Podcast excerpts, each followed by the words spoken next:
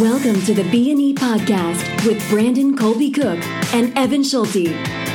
Exploring the creative process and finding the balance between artistry and industry.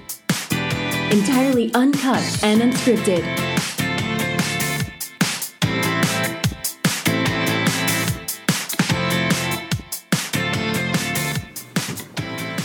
Welcome back, everybody, for the first of its kind on the B and E podcast. We have a part two episode with Mulk, Mulk, Mulk with, with Mulk, With milk Mulhern. with Milk Mulhern. I am quite pale. I am quite pale.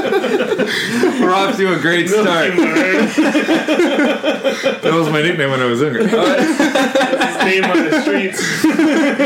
They call me the Milky Ginger. That's what they call it. The Milky Ginger? Actually, it's a good name for a beer. I like it. Yeah, it would be. Or a cocktail. It would be, yeah, Good Milky a Ginger. So what would be like a ginger stout or something, or a ginger porter? Yeah. Yeah. And straight away we're talking about Just a beer. shot, Straight of, a shot of milk in it, you know, just to give it a cloudy Um, feel.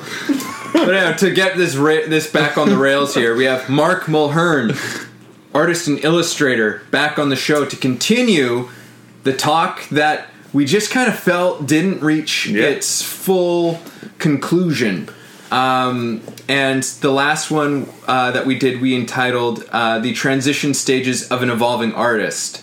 So we're going to be continuing off of that about when we find ourselves in these different places, becoming um, maturing in our processes and our perceptions about what we're doing, about our art, um, how we move forward, especially when shit gets tough. Sometimes when uh, when you're really seriously questioning what the hell it is that you're doing, uh, and uh, and finding I think some of the silver lining to some of that. I think Yep. we're we were getting into some of that, and also uh, a slap in the face and a hot bath, as has been a thing that we talked about recently Yeah, that was uh, that was actually on on podcast 100 with Kat. with Kat and uh, Owen. Yeah, and we Yeah. kind of brought that up, I think, last one too. But uh, the whole idea is that, like, you know, sometimes you need a little love, sometimes you need a little kick in the ass. So we were thinking we'd put together a book called A Slap in the Face and a Warm Bath. A little bit of both, you know. I like it. You'd almost buy it just because the title's so. Oh, a little fun fact for the audience is our the, we just did our hundredth the other day. Last one with Milky here was uh, was one hundred and one. Oh, that better not stick. Don't worry, I already have a friend we actually call Milky, so it's all good. Yeah, Uh, so last one was 101, and then coincidentally, um, we're, we're we're to be continued as 102. So it's kind of yeah. funny how that all worked. out. 101 is part one. 102 is part two. Pretty Yeah. easy to keep track. of. Yeah, ain't that fun? I don't Uh, know. and I also that seemed important to me. and before we get into it, I just want to uh, to present Mark. It was your birthday yesterday, It was. and uh, this is for you, sir. Ah, sweet. This Thank you. A little growler from uh, Nice. girl from Steel and Oak, and that is the um, dry hopped ESB. Nice. All Sweet, for thanks, you, man. Nice yeah, yeah. You're very welcome. Man, easiest present ever. Yeah, I, I actually got a growler from one of my friends yesterday as well, so I have two growlers at home now. perfect. Well, you know what the thing is, is I, as I've learned, you can almost never have too many growlers. No, Nope. I'm collecting Absolutely. them. They keep giving it to me every time I go grab a beer. They're like, "You guys got a podcast here? We'll give you a growler." I thought it was the coolest concept ever, man. Yeah. I, I like them. Yeah, Yeah. they're cool. Yeah. Thank you very much. Yeah, you're welcome. You're welcome. So yeah, it was my birthday yesterday. Yeah. Uh, 27, 27. Did you get crazy?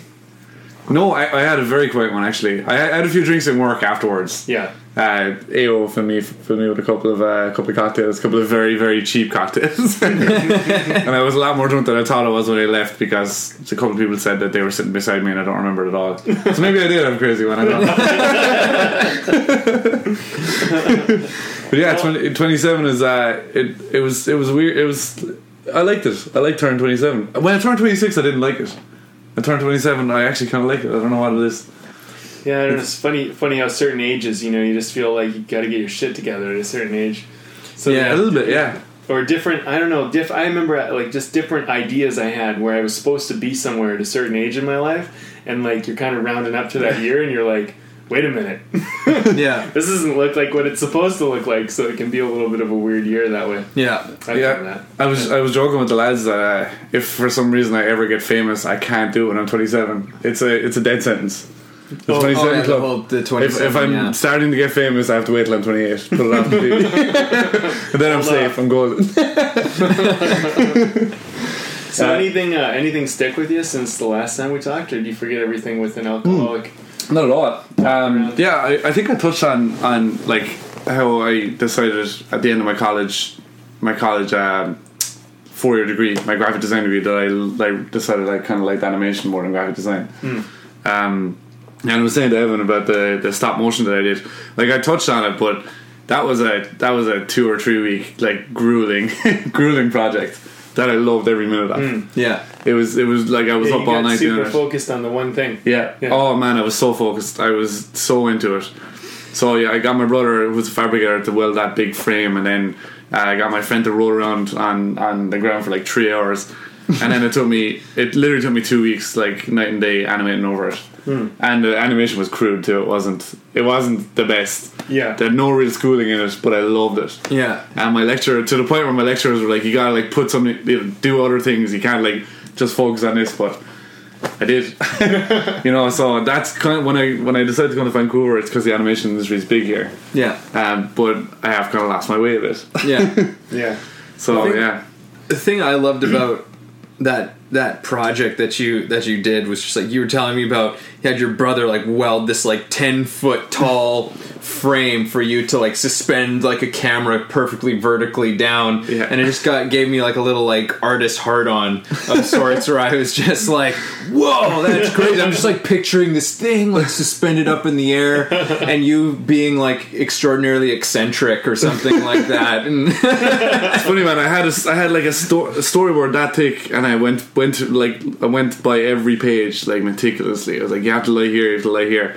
I even like did the storyboard. I took about a week to do the storyboard alone because I knew that my friend Dara like is a busy guy, and I didn't want to screw him around. took like Yeah. three hours. If I didn't have a storyboard, I would have been completely off, you know. Yeah. Um, yeah, but actually getting the paper was a funny story. So the paper was like probably the size. I don't know. People obviously can't see your apartment now, but the, it was probably the size of the whole apartment, the floor. Hmm. That's how big the, the roll of paper was. Yeah. And uh, I obviously didn't know where to get it. So we have a printmaking class, Wow. and the lecturer is crazy, absolutely mentally. He doesn't care about anything.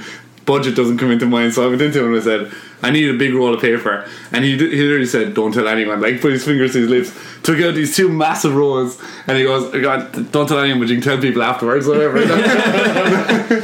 yeah, Well, you know what they say? It's it's easier to ask for forgiveness than permission. Totally. yeah. Indie So, yeah. filmmaking. yeah, Uh, but unfortunately, I haven't done anything with animation since. Really, I've done a bit, but not a lot. you like not even like a like one of like those little post-it note thingies or you. Uh, I mean, I love those. Yeah, I, I, I've done plenty of those. They're usually X-rated too. They're never. Uh, I gotta get you to help me with my stop motion movie. I'd love to, man. Stop motion's really interesting. Um, you've seen Kubo, haven't you? And Yeah. the- Ah, it's incredible. Incredible movie. Yeah, no, Kubo was really blew my mind. Not just for its um, extraordinary animation style and and the way that they crafted that, but the story. Yeah. I just love the story. It was it was dark and like so full of melancholy. Yeah. but so full of like beautiful messages at the same time. Like it was like some of the stuff in that flick was just Oh, amazing. hard, And man. Like It's, it's something that CGI couldn't can't replicate. That's why stop motion is is never going to die out. Yeah. CGI just can't replicate that realness. Hmm. You know, Yeah. you, you can see it the the second you start watching it. That there's something different about it. yeah, there's something actual and physical reality. Yeah, Yeah, it's Yeah. like when you see like a, an action scene in a car. Like when they do it with visual effects, it's one thing, but when they actually launch a car off like a jump and you see it hit and just the natural kind of collision, the like folding of the Oh, metal. yeah. yeah. Like, yeah, you just can't. Rep- It's just intense. You know, I remember I saw um, like it wasn't a it wasn't a particularly good movie, um, but the Need for Speed movie, yeah. um, like the story in a movie out of Need for Speed. they did with Aaron Paul oh yes, yeah. I haven't seen of it. uh, Breaking Bad. Oh, really? Uh, and the story is like kind of absurd, really absurd. Not kind of absurd. It's really absurd. But you know that's always been sort of storylines in Need for Speed. But um, the director, I liked how he handled action because he did another movie. I can't remember what it was, but it was like he had shown his ability to do action quite Yeah. well to me. Uh, and I knew that in the Need for Speed movie, uh, while he was directing it, it was all about. He said we did as much of it as real as we could. Hmm. Like we literally took supercars and we sped them as fast as we could, like while shooting, like as was Yeah. pretty much safe for us to do. Yeah. and there was minimal CGI, and some of the stuff that happens in it, like they do crazy stuff in there and like cars flipping and stuff and and it was like that was real hmm. like they actually took something and just like launched it into the air or they actually just drove at That's these cool. insane speeds Yeah. and yeah it's tangible Yeah. It really makes those kind of movies a lot more appealing. I mean, just to see what they did with it, you know, is is more fascinating. It makes them timeless too because Yeah. Uh, because no matter when you watch it, look at Jaws. Yeah. If you look at Jaws, it still looks amazing Mm-hmm. because they use an animatronic uh, shark yeah and Yeah. it, like beautifully modeled. It looks like a real shark. Yeah. So it's not good. It's going to hold up uh, in 50 years' time. So it's going to look great. yeah same thing with 2001 a space odyssey yeah, that's one that I remember watching that for the first time in like Blu-ray, like restored and everything. And I just went, I, I was in shock at how good it's still. When was that made? Is that nineteen, s- I want to say it was like sixty nine. oh my god! Like Yeah. it was, it it predated Star Wars, wow, and like there are shots that of it of just like these ships floating out in space and.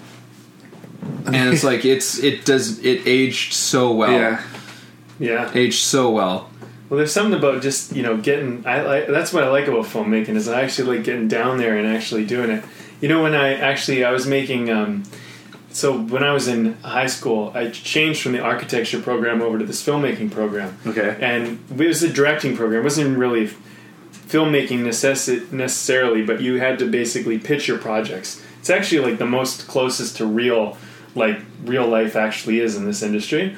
But I pitched five projects, and one of my projects was this, like, um, basically it was like a. It wasn't really a war movie. It was kind of like Commando or something. Like you know, just basically a group of guys who were off in the like during a wartime scenario, right? And um, we needed an explosion to go off, so I took like Humaroos and like if you pounded them, like if it's, a what sorry Humaroo. So it's like a, Oh, like it looks like a little red stick of dynamite. Okay. it basically is, and it has a wick in it, and the and the and the gunpowder is super hard all the way through. Right. So what it does is when you light it, because the gunpowder is like so hard, it takes time for the oxygen to go all the way down and burn the thing, so it goes so it goes and it does this like really loud noise, right? Right. If you pound it, it turns all the gunpowder into like this really loose powder. So the moment the spark comes down, it all ignites it like immediately, right? So it just goes boom and it blows up. So we've done it before. Where did you? I was gonna say, where did you learn that? Halloween, of course. You know? yeah, So we've done it before. And then the first time we were rolling the first one, we were like, okay. So I'm like directing all my friends. We're all like 16 years old. I'm like, okay, everybody. So when the Humaroo goes or when it when it explodes, everybody act like you know there's this big explosion, but it blew up next to us, and we like it was like this, this goes against every like safe practice ever. But it blew up next to us, and it was so loud that all our ears were ringing, and we were all just like like when it went off, we are like ah, like, it all looked like we actually like, had a bomb go off. next to us. We were like, That's so good. man, their response to that explosion was so incredible. such just such beautiful acting. Uh, one other really funny thing about that, we had this one guy, and he just wanted to do stunts all the time. So we did a bunch of things where some, he'd get shot and he'd fall over, right? And so we shot it a bunch of times until we got the fall re- real. And we looked at playback later, and when he hit the ground on one of them, there was like a stick or a twig or something that must have been like kind of in a funny way, and it, and it kind of goes like this, like back through the frame, you know. But like, it's like the only like stuff, weird stuff would happen when you'd actually shoot the actual thing. Yeah. But it was kind of funny, right? Anyway. Just a couple filmmaking stories to throw Oh in. yeah, But I don't know. I think it relates to the whole tran- transition as an artist. You know, like when you start out, I think that's it's so important to just go out there and try this stuff. And like, you know, I think if you don't, if you only ever do visual effects, you don't get that real world interaction. You know what I mean? yeah. Yeah. Man, that was a Great transition, Brandon. Well, hey, I can save a thing.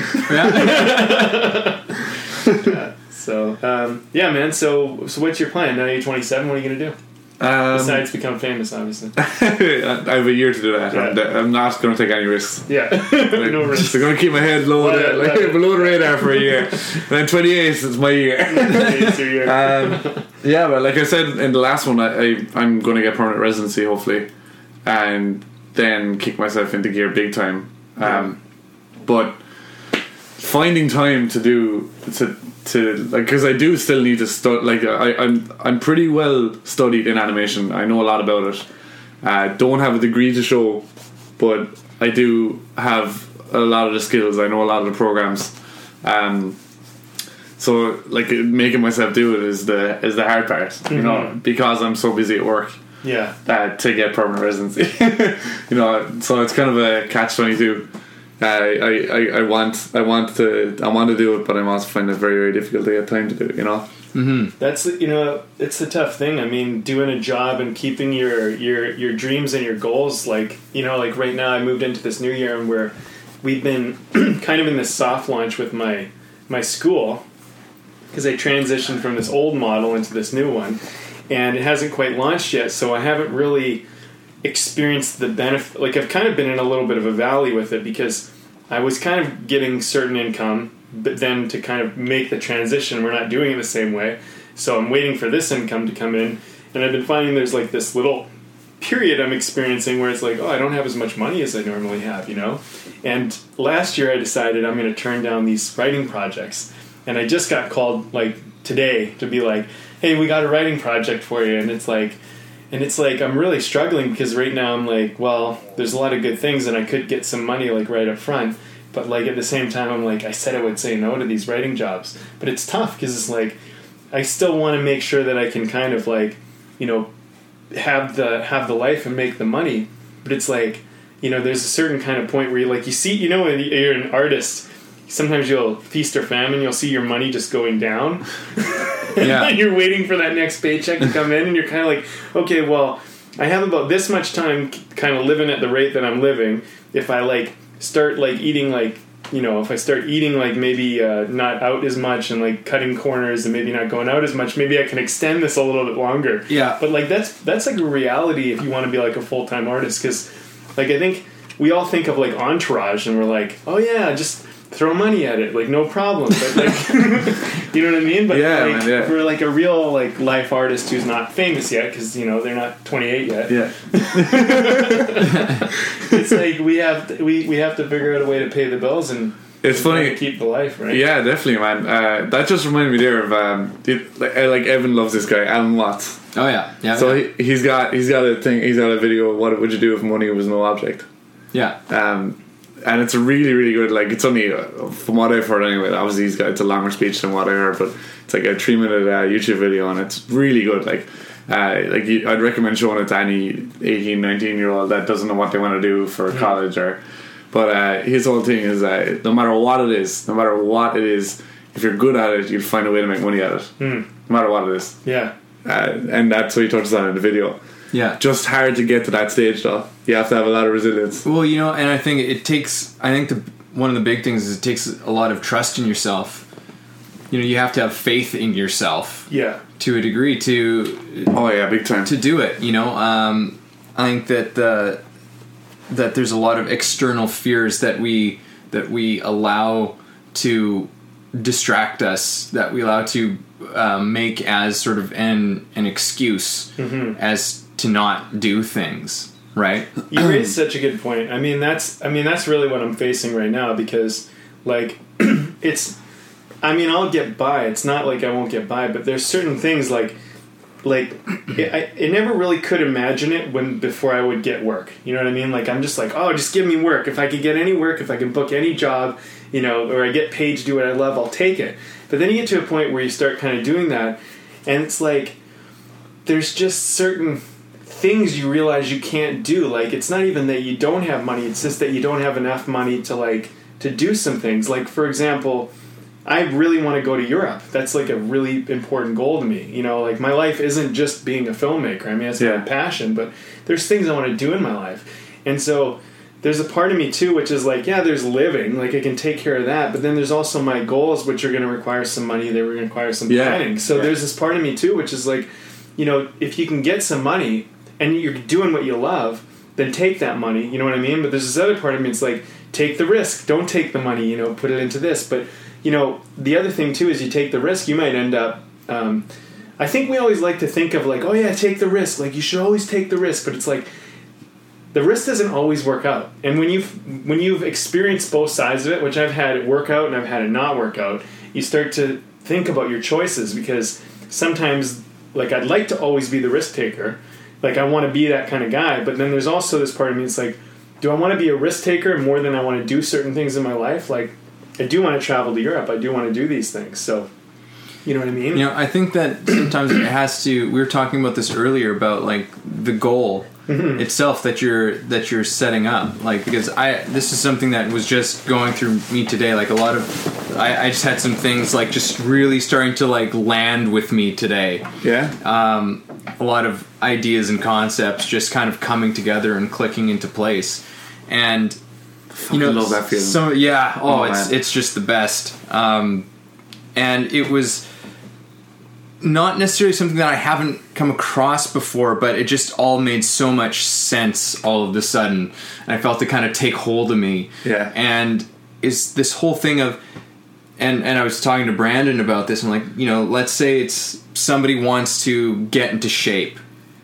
You know, like they're they're they've got a picture of some jacked up dude or some super toned up like woman or whatever, and it's like I want to I want to do that, and, right? It's like I want to get into that kind of shape. Hmm. And but the problem is is that oh well I hate going to the gym. Hmm. now for you to get to that thing that you that you say that you want is going to require you to go to the gym.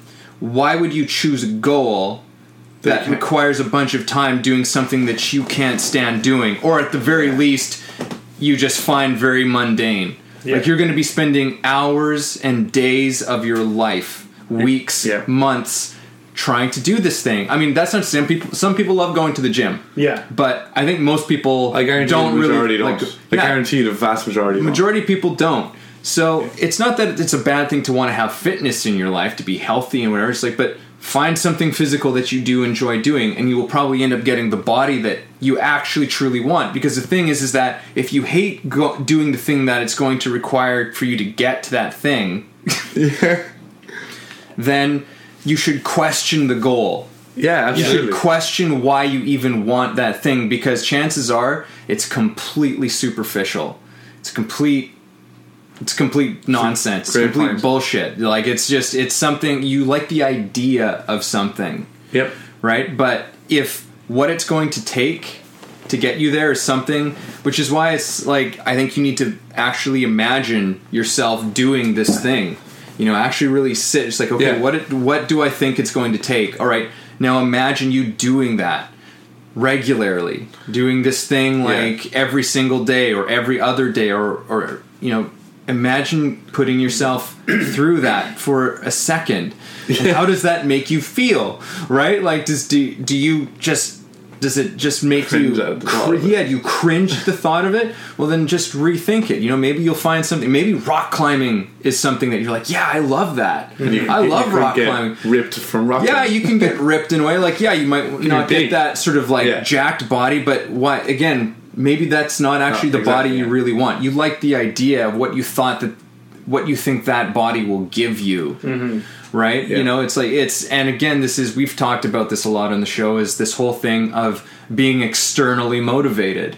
Right, being ex- motivated by external things, by um, material things, by ha- even the body i would say is a materialistic thing or aesthetically right we we try to Yeah. attain these things and none of them are going to deliver any kind of an actual reward to you or at least not a long lasting one which is why it's like the goal should always be about cr- you know creating an experience that you want.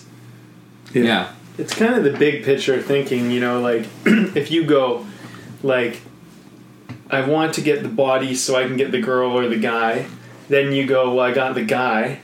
Now what's going to end up happening is something else is just going to fill that in. So now you're going to want something else to get. And what ends up happening is, I think what people create all these things where they have to maintain that they hate, and then they can't keep up with it. You know, when you see people get into these relationships and then they just start putting on weight and they start like not really, you know, and they're not the same person that they they used as the way to attract the person. You know what I mean? Yeah. And it's all this short term, immediate gratification type of goal setting, you know. But I think um, external motivations kind of if you if you only have them, that's what they lead to. I think you, you know you need an internal motivation, and I think like the other thing too is you're saying like working out might be uncomfortable.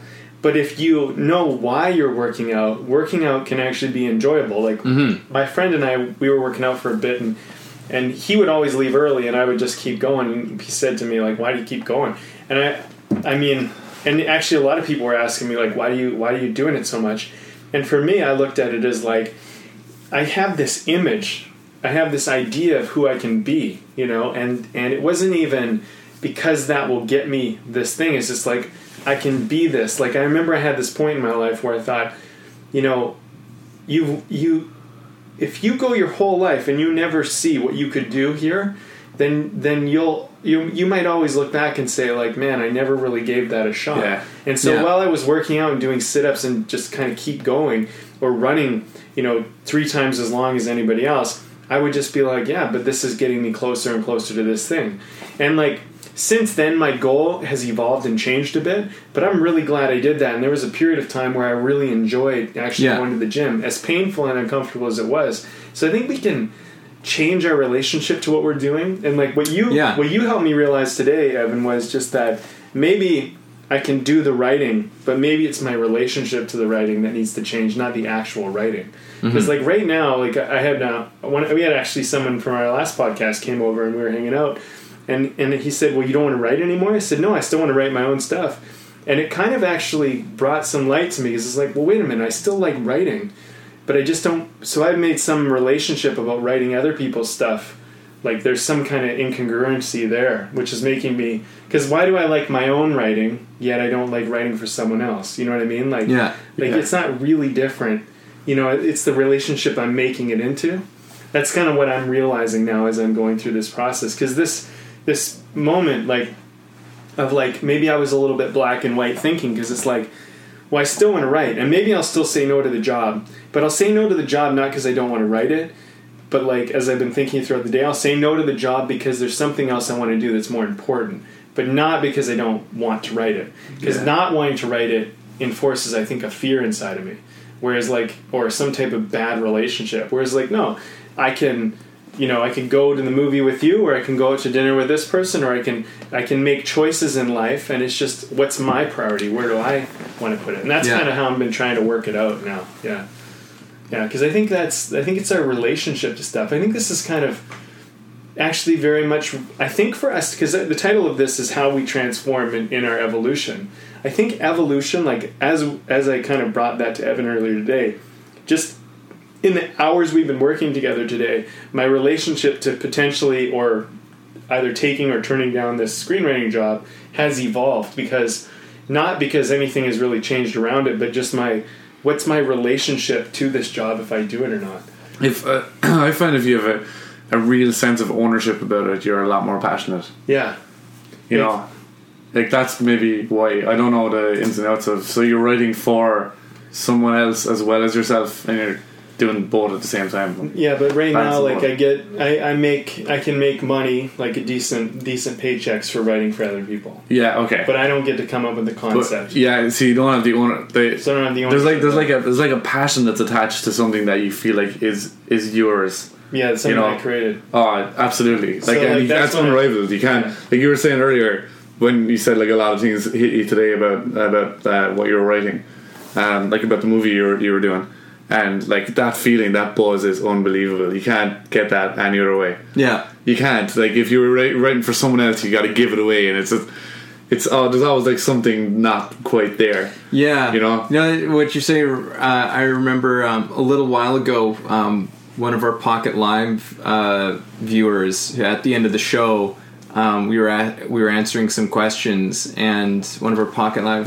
I think that might have been Scott actually. Yeah. he'd asked us um, what uh, like what is your favorite part of the creative process, right? And he asked all of us like what just to kind of give some feedback into it, and yeah, it's like it's for me. uh, I was like it's that initial inception point where you're just like this idea comes and it just grabs you and it just it just shakes you Yeah.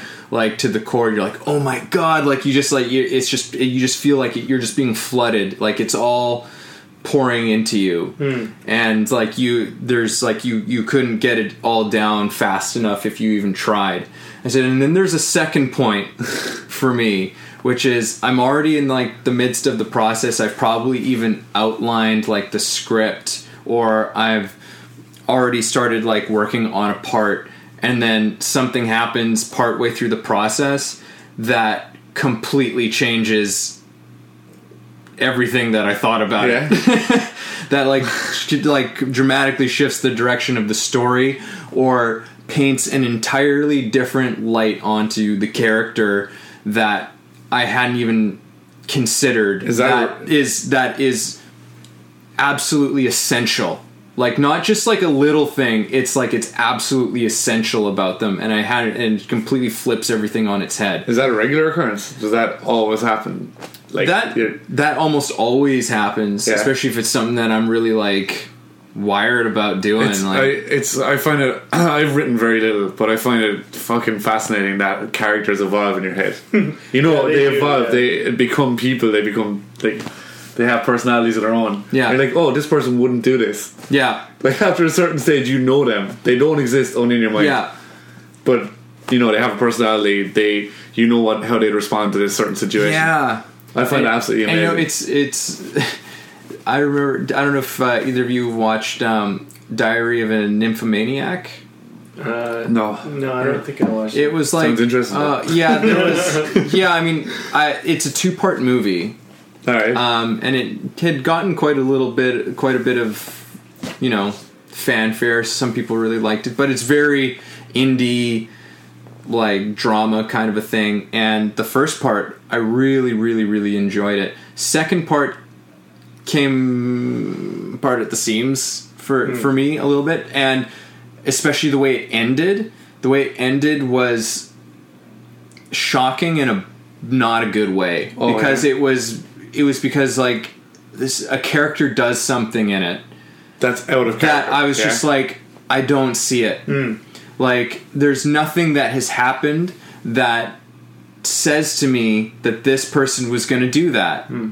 Like there's just it doesn't make any sense to me and it was just I felt kind of betrayed by it.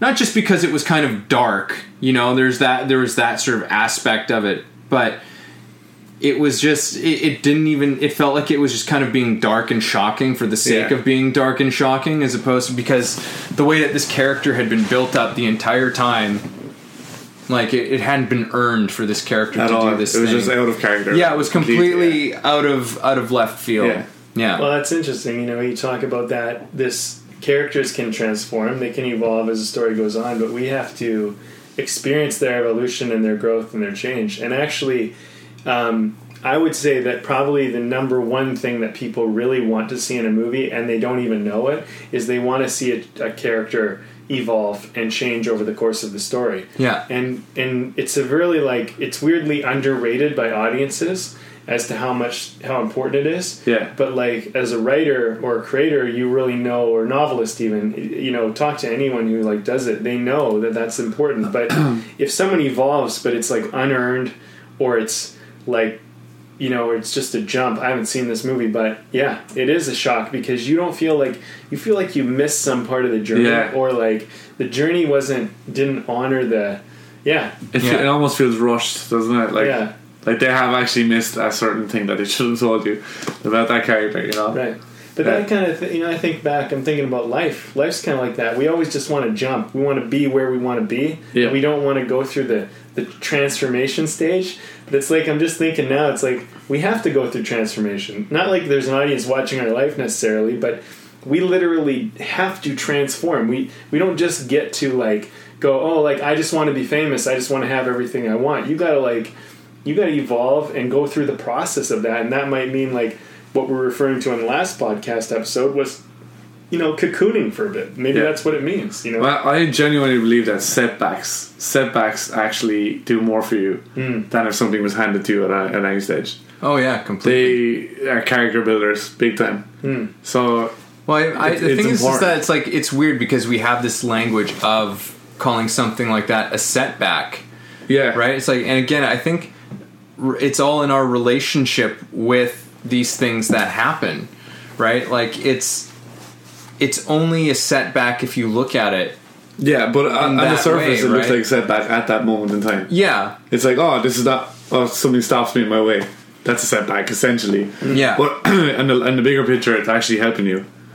yeah. Every it's- little thing like that is helping you. it's Brand. You sent me like uh, like a meme or a or like a quote, uh, and it was it had to do with um, you know these sort of these setbacks. I, I don't remember the quote, but I can paraphrase it, I can pull it up. which was that you know these things are actually giving us the strength to be what we what we need to become later on. Yep, hugely important. Essentially, yeah. Hugely important. yeah, that's what we It's- don't think about. Yeah, go ahead. Yeah, that's just like speaking from my perspective. In the last two years, uh, like I've said, I've had a lot of setbacks, and I feel way stronger for it. Yeah, A lot stronger. Um, yeah, and like more capable of tackling a lot of things. So, like I feel, I feel genuinely, if I de- if I dedicate most of my spare time, which I'm not doing, because I'm very easily distracted. I did. uh, I live with, uh, with a lot of people too, and they're always doing something. But that's another thing. It's very hard for me to. I- It's, only, it's an excuse, whatever. But when I, I know that if I really genuinely put my mind to it, like genuinely focus on it, I can do it. Uh, Yeah. in terms of animation, I know I can do something to do with animation. Is this it? The struggle, the struggle you're in today is developing the strength you need for tomorrow. Yeah. I think that was it. I think that's Good. it. Yeah. I like it. Yeah, I think that's you know I think that's the thing to that we forget. I mean, if we're struggling, like we're building strength. You know, I mean, just think about go to the gym. You go to the gym and you struggle with the weights, you struggle to lift.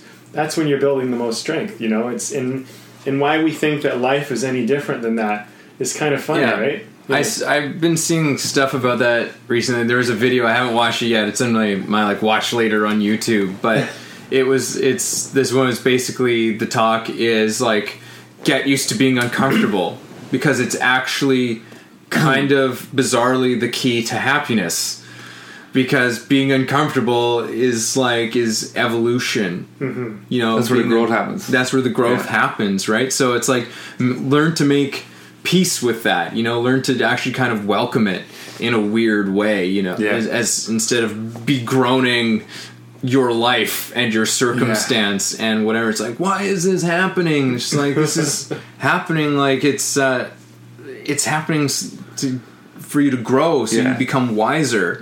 So you become something more than you were before. I mean this is the like the essence of storytelling right? The hero's journey is all about struggle and hitting a low like a rock bottom place and then discovering that you're more than you then them pull discover- themselves back out and it, pulling yeah. themselves Yeah. back up and being something greater mm-hmm. you know transcending the person that they were before breaking out of their cocoon to go back to our analogy Yeah.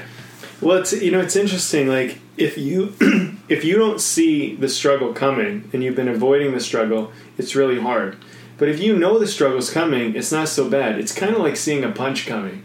You know, it's like you're still gonna get punched, but you see it coming. It's much better. If you if you keep trying to avoid the punches in life, eventually you're still gonna get hit at some point. You know, and and it's gonna hurt and, and it's gonna knock you down. But like we decide like we decide to either face our fears or run from them you know and like one of the things that i've just been learning to embrace more and more is like you know just you, you're gonna get hate either way. You want to do what you want to do you're gonna get hit either way. Maybe people don't like this analogy but i think it's true. You're gonna get hit you're gonna get a little knocked. But just know the punch is coming take the punch and then move forward. Yeah. you know and that's and and it's it's not about like the other thing too is the punches aren't damaging. They're like they may you may experience damage, you may lose money, lose your job, lose some friends, quote unquote, but But maybe you, not. You gain Yeah. something else. That's the thing you don't That's it, yeah. realize. That's the exchange, right? You can only you can only realize that looking back to it's, Yeah. it's weird. Like at any given point, if something bad happens to you, it's the worst thing in the world at that moment. you know? Totally.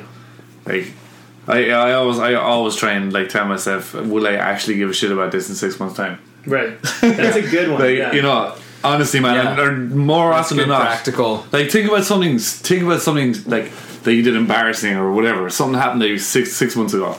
You, you might even be able to think of it, and at that moment in time, it was probably, oh man, it's so bad. The world is ending. Like this is Yeah. horrible. and then you can't even remember the fucking thing. Like you know, Yeah, like a week later. Six it's- months ago to this day, you probably did something fucking stupid. Yeah, sometimes not even six months. You know, Yeah. sometimes it's like a week later. yeah, and exactly. You forgot. You just forgot about it. yeah. It's Yeah. mad. At that moment in time, it seems like the the world is ending, Yeah, and it's not. it's just, yeah, you learn, you grow. it's entirely how Exactly. you're choosing to to look at it. Well, it's like I was saying earlier. It's big, big picture thinking. When you're thinking six months ahead or even six years ahead, you're thinking bigger picture, right? Yeah. When you're always getting caught up in the moment about what everything means right now, it's always going to seem like it's going to it's going to be like an ant and, and you know getting stepped on, right? Because you're just so small. You make yourself so small.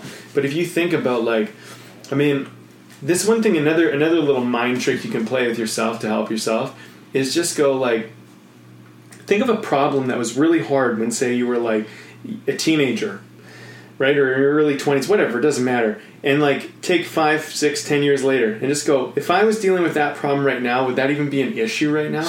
And it probably wouldn't be at all. You'd be like no problem. This wouldn't even matter. But at the time it felt like a big issue. So what you can do is go like okay right now this is a big deal to me because this is where I'm at. But in like a year from now, or five years, or ten years from now, will this like if if I was that person in this position now, would it be? You know, and you don't even know who you're gonna be, but if you know you're growing, you're like, eh.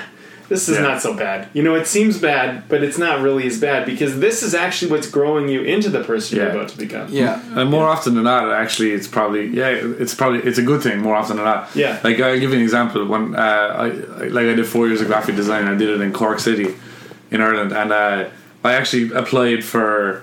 I applied to two art colleges. So one of them was in Cork, one of them was in Limerick, and they're they're pretty far apart. Both of them. I, I- I had started a course in Limerick and I dropped out. It was a multimedia development course for like six months. I knew after after a week I hated it. So I actually like I hated it. I knew I was dropping out, but I didn't tell anyone at home. I went working for nine months in Limerick City. and they thought I was going to college. But, uh, yeah, I told them, and then after like six months, because I knew I had the money set up to do another course. But I applied for uh, the art college in Limerick, which for me, like at the time, I thought it was great, and I wanted to do it because all my friends are in Limerick, and I wanted to stay there. And then I applied to one in Cork, and uh, like the one in Limerick actually rejected me, like completely. I, I remember being so pissed off because they, they commented on the state, the state of my portfolio case. It had a few scratches on it, like. I was I was skint. I couldn't afford one. Yeah. Instead of like the actual things in my portfolio, they commented on this, and I was like, "You are snobby to a different level." Like, Yeah. So anyway, I, I had a feeling when I was walking out of there that I was going to get I was going to get turned down.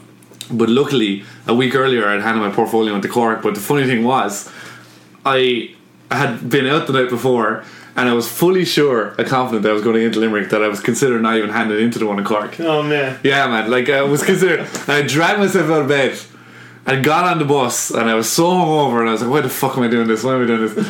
Handed my portfolio, got rejected for Limerick, got a letter like the next day saying you're accepted in Cork. I was like, "Jeez, that was fucking lucky." but uh, but uh, what's God? The, no, the, like the moral of the story is like I I met my best friends in that course, in that college course. Um, like, Yeah. and. And like, Sometimes you have absolutely no idea Oh, like, what these things mad! are Like, for. Right? and at, at the time, I was so pissed off that I had to go to Cork. I was so pissed off. I was like, "This is the worst thing in the world. I don't know anyone there or whatever." Like, you know, I I just did not want to do it. yeah, You know, But- uh, yeah, totally. I got a I got a good story too. It's kind of similar to that. I got rejected from film school the first year I applied, and I was like, and I, and everybody was like, "You're a shoe in," because I had already done so much work already. I was like still I was only 19 and I had already worked probably like as much as like people who are like in their 25 as far as filmmakers go. And I had experience. I had I still have the binder there. I kept it my application which had like I had written a television pilot, I had a movie that had already been like distributed in a major film festival, all this stuff. And we had to write up an article about why why we felt we should be, you know. And I and I remember getting the rejection letter back and being like like honestly, I was like motherfucker. I was just like how in the world have you like and they turned me down. And I was just like like there's like I was just like too much experience or what? Like and I was like and that pissed me off so much. You know what I mean? Yeah. it had gone it, it like I already had drive. My drive went like another like ten levels up because I was like, you know, I, and and what I did was I was like, everything that they did, I'm gonna do everything you do. I'm gonna I'm gonna research what you guys learn. I'm gonna do that, and I'm gonna do more. You know what I mean? And it's kind of like I look at it now, and I'm like, I actually have a film career. But like, I got a film career because I didn't like it because I got rejected. But Yeah, by the time I actually did get into film school, I was like, this is a whole bunch of bullshit. Like, you know, that kind of shows like that kind of shows that your attitude is different to other people's Yeah. because like and in your mind that drove you even further up Right. like that made you even more determined but another per- another person would call that a setback Right. and they feel sorry for themselves Well, I and still thought it they'd was a fall back into setback. their shell you know I still thought it was a setback. Don't get me wrong. but you it, but I was it committed to be a filmmaker. Yeah. So like in a way like and I and the more people told me no, the more I was like I'll show you, I'll prove you wrong, you know, kind of thing. Well, sometimes these things also challenge your ideas of how you think things unfold and how Right. things happen. You know, there's so many more paths than just like the way that we were told is how you uh, accomplish things in this world. I mean, it's like uh, more than ever we should know that that shit's not true. Right. I mean, I don't know if we need to harp on the education system again, but you know, it's like there it's the the whole sort of like, you know, go get out of high school, go to college, get a job. Like it kind of ends there and for so many of the cases now where it's just like, okay, no, the dream ends at that get a job part. Well, just can I stop you for one second? Yeah. And just to carry on, how like okay, how messed up is it that we believe that there's an end point to our life? It's like go to school, go to college, get out, get a job, get married, get a house or whatever. There's these things that we do and then once you've done that, you're good now. You can just live. Happily ever after. Like, it's right? like get ready to die. You know what I mean? Oh, man, like no, seriously. Like like there horrible. is no end point. Like you're you, there, there is no this journey. The day it's done, you're in a coffin six feet underground or like ashes in a in a in a lake. You know, you're you're not like there is no end point. And the whole idea that we've been even sold this, you know what I mean, is a confusion to our whole setup.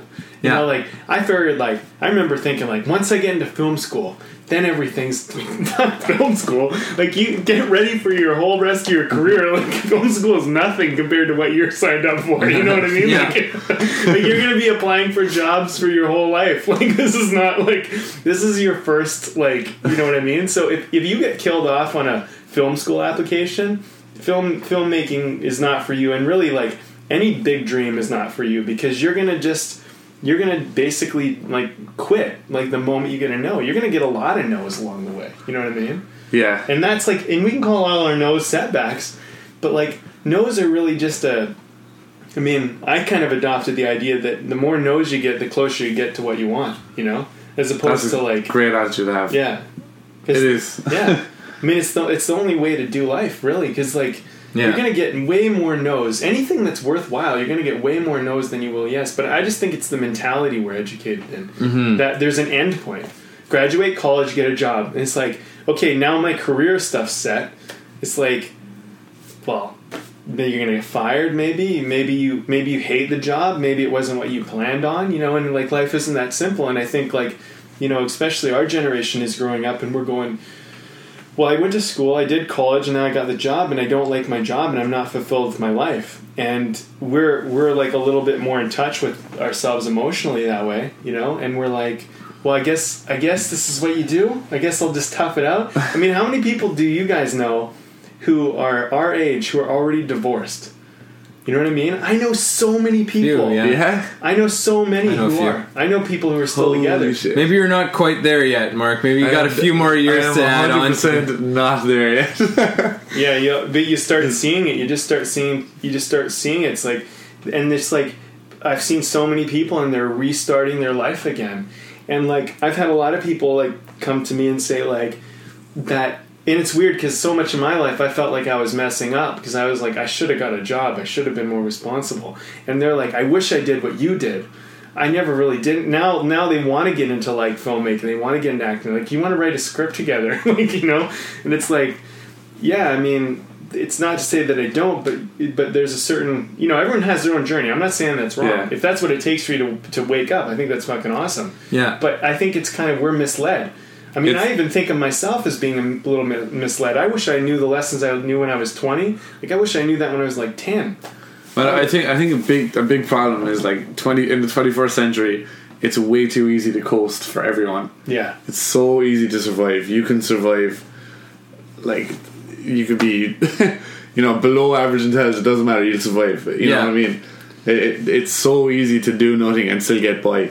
I think that's that's one of the biggest Yeah, problems. I mean, and it- in- in some ways, I feel like that's been that's been true for a while now. Yeah. you know, it's. Uh, I just read an article recently. It was about um, it was about like sort of the working class, right, and uh, like the blue collar, like working class. Um, you know, maybe last generation, the generation before as well, and it's and sort of the mentality of it, and a lot of the working class, it's like the whole idea is it's they're not even that well educated you know there's like a, a simple trade you know you Yeah. learn like a specific set of skills and you can do that i mean i know my um my fiance's grandfather he got terrible grades both in high school and in university yeah. but he got into university on terrible grades and he got like he, he he was getting so many job opportunities out of university with terrible grades like it was he was he came out of there i remember him telling me a story about he uh, this place he was he was in social work or whatever and he had come in because he's he ended up getting into politics. Okay. Ended up being a politician because he was a bit of a rabble rouser right? Like he liked to kink up a stink a bit of an idealist and there was like some practices going on in this facility that he was working at and he was just like a pretty low level guy and he was just like hey listen like this is this isn't right and blah blah blah blah blah and they're like you can't say that and he's just like and you can't and he's just like no i'm reporting it and he basically like reported it and got fired and the next day he had two job offers hmm. Well, well, that's you know that, and that's that's the thing is like when you get something easy, it's really hard for you to understand someone else's struggle where when it's not easy. You know, I think that's the problem right now. I mean, we're we're facing it in our culture where we have the older generation that looks at the millennial generation. They say, yeah. Just get a job, get a house, do this shit, and it's like, well, it doesn't quite work that way right now. You know, Yeah. it's not like it's not exactly the same. it's very very difficult to get a house. Yeah. First and foremost. in exactly. vancouver especially Yeah, especially in these like metropolis type cities, right? And the other thing too is um, when people have money or they come from a place of money or like opportunity, like we're, we're seeing that now. The just the it's um it it was it's it's kind of um like in a way right now where if you kind of had that um, where you had your parents kind of taking care of some stuff, you had some money things taken care of, you could in some ways um, bypass certain rites of passage that other people would have to pass through who didn't necessarily have that. And so, you know, you have people who are wealthier who's saying, yeah, just get off the street, just get a job. And it's like, you don't understand that that person didn't have the same handout that you had. But we don't always see when we're on easy street. And I think, like, humanity is built in the struggle. Like there is no like you know people who get the free ride, they get the easy ride, which isn't really free. You lose other things, but we lose our humanity. We lose our sense of humility and like what it actually means to like put real effort in. You know, and I think like the, the part of the reason why I, I experienced it like at a younger age because you know and you could talk set we're talking setbacks my parents lost all their money when i was like you know 14 years old so i learned to live in essentially poverty from like you know for most of my teenage years so i learned what it was like to have to like you know figure out how you're going to take care of shit on your own, right? And Yeah. like, and and not everybody gets that experience. You know, in some ways, I was just like, man, I want to drive the nice car to school, like all these other guys are. I want to, you know, I want to do this. I want my parents to like pay for my hockey or whatever. I had to figure out how to make money to pay. You know how expensive hockey is? I mean, Real all, expensive. Is to it? pay Oh for, yeah, Yeah. to the pay for- equipment. to pay for it yourself when you're 16 years old that's what i had to do i had to like other kids were off buying cars and doing buying nice clothes i was trying to figure out how to pay for my hockey you know what i mean their parents were already covering all that shit so there was this part of like learning how to figure out like okay well like i have this money and this is what i want to do and figuring out how to put it there you know what i mean it was it's so adversity is is interesting it really sucks while you're in it it feels like it Yeah. but it really serves you in the long You can't put a price on that. No. That, that- you can't just teach someone that. Yeah. um, what's this beer? I think we're out. We need a refill. Oh yeah, yeah. Sorry, I'm not. I'm dropping the ball on this. Well, how do you uh, first talk about it? Right? Yeah. Isn't that the the first step? How do you like it? Well, I'm. I, let's start with a guest here. Uh, yeah, it was it was good. It was nice. Um, Citrusy, huh? Yeah, it looks it looks fruity, but it's not that fruity at all. Like I, I don't know how to explain it. It's a it's a nice color, definitely. It's a little sour, a little lemony. I find. Um, It kind of seems like it m- might be a half of Hefeweizen, but like with uh, I don't know, like some kind of sour mix in it. Maybe. Are Hefeweizens in season? They're only certain seasons, right? Maybe they- I could be totally um, wrong. You can make like- them in any season, but yeah. usually they're they're they're done in the summer. feels like I don't know what it is, but it feel, it seems to me like it kind of has the half look, but it kind of seems like a sour mixed with either a lager or a half a Weizen somehow. It's um, yeah, it's it's uh, it's interesting. I'm not gonna. I I'm like on the fence with it. I like. I'm Okay. obviously still drinking it, and I like it, but It reminds me of uh, of the of the Russell White Rabbit.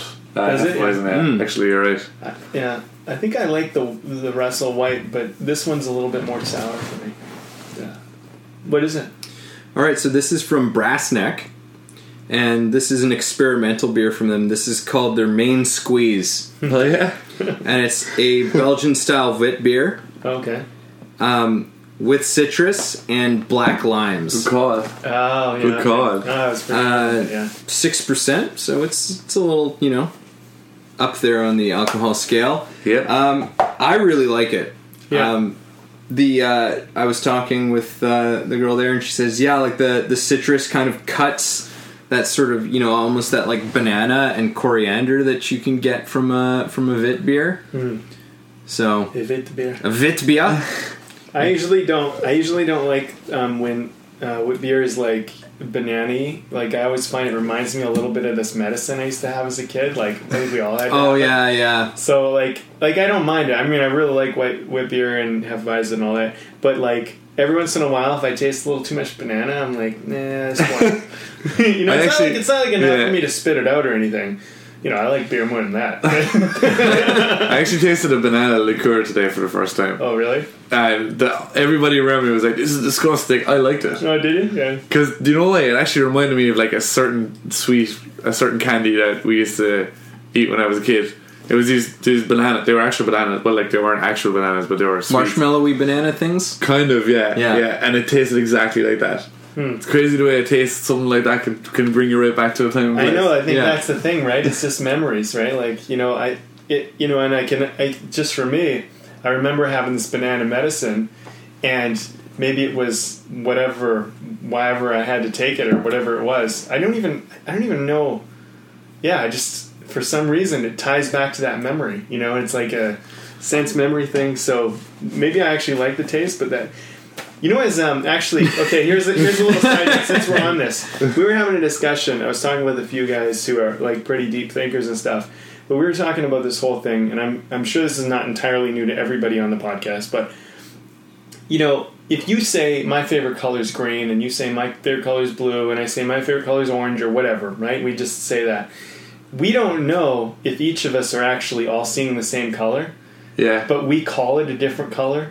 And so, like, what's really interesting, and it's just the whole thought of like maybe we all like exactly the same thing, but like we we have different sensors that like take in something. So it actually what what tastes the same as someone else. You know, like Yeah. which is kind of an interesting thing when you think about like beer tasting and that's why i like try to be really honest with it is like what do i really think of it because i think like you know who knows what's good and what what isn't but i think like you like there's some stuff i love that some people just don't like you know but there's other things that people like that i won't like but i think what's really good about this podcast we always try to be just really honest from our own perception and experience you Yeah. know?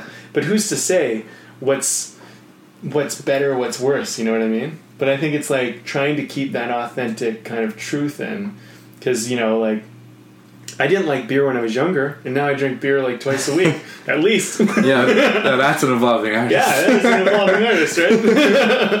yes, and, and I remember like hard liquors and stuff too. Like Yeah. once I was like, getting into an age when I was like, okay, I can stomach like the beer.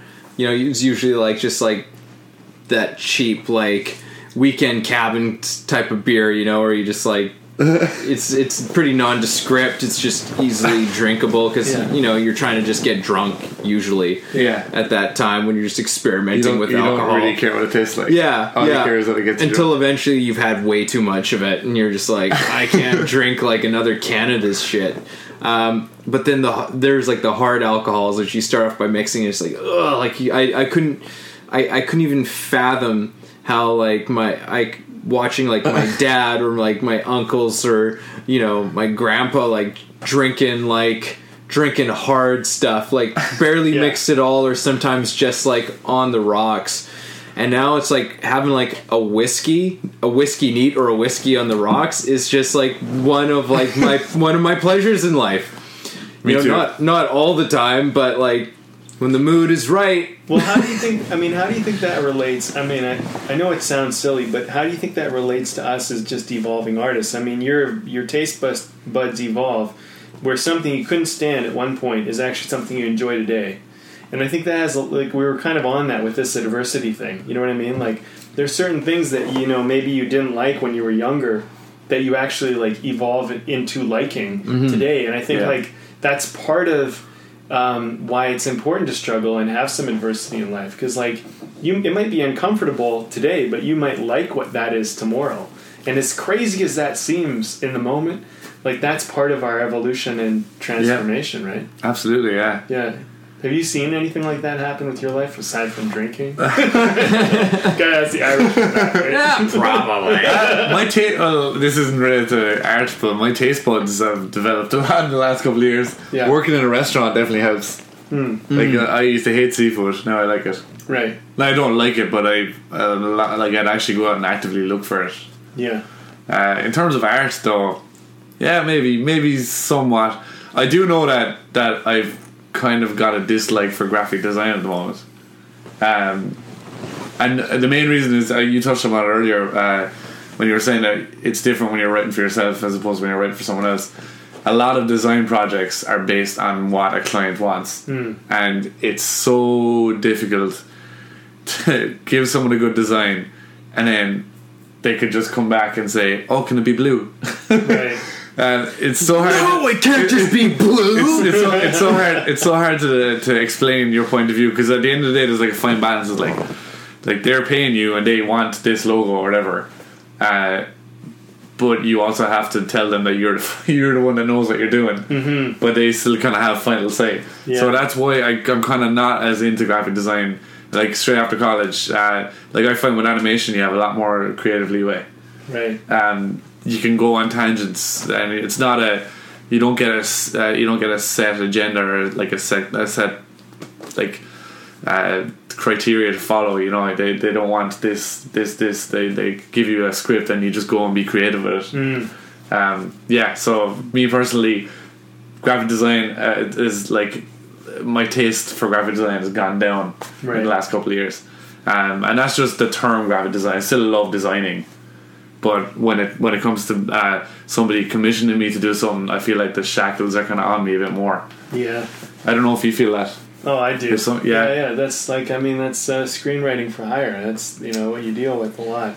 Yeah. And um, to the degree I find that I have the shackles on me, it's to the degree that it becomes more painful and difficult to do the job. yeah, Yeah. For me, when my experience of it, right? When Yeah. I, when I have more creative freedom within the job, I find like you know. And I think like right now it's an interesting time in my career because this is a writer because I don't know if, if this happens with graphic designer. I'd imagine it'd be the same, but you kind of start to earn a credibility after people have seen your work, and then you get a little more room to kind of you know like I Yeah. like I look at like movie stars right and like you know Leonardo DiCaprio you know you're not going to necessarily come on and tell him how to do it Yeah. like he's earned a certain kind of or Meryl Streep they've kind of Yeah, earned a That's certain it. You have to get to a certain level. Yeah, you and then, and then they literally just say you do it. yeah you do it we, just we, just wanna do something see what for us. do. yeah Uh, Yeah. You know who Shepard Fairey is?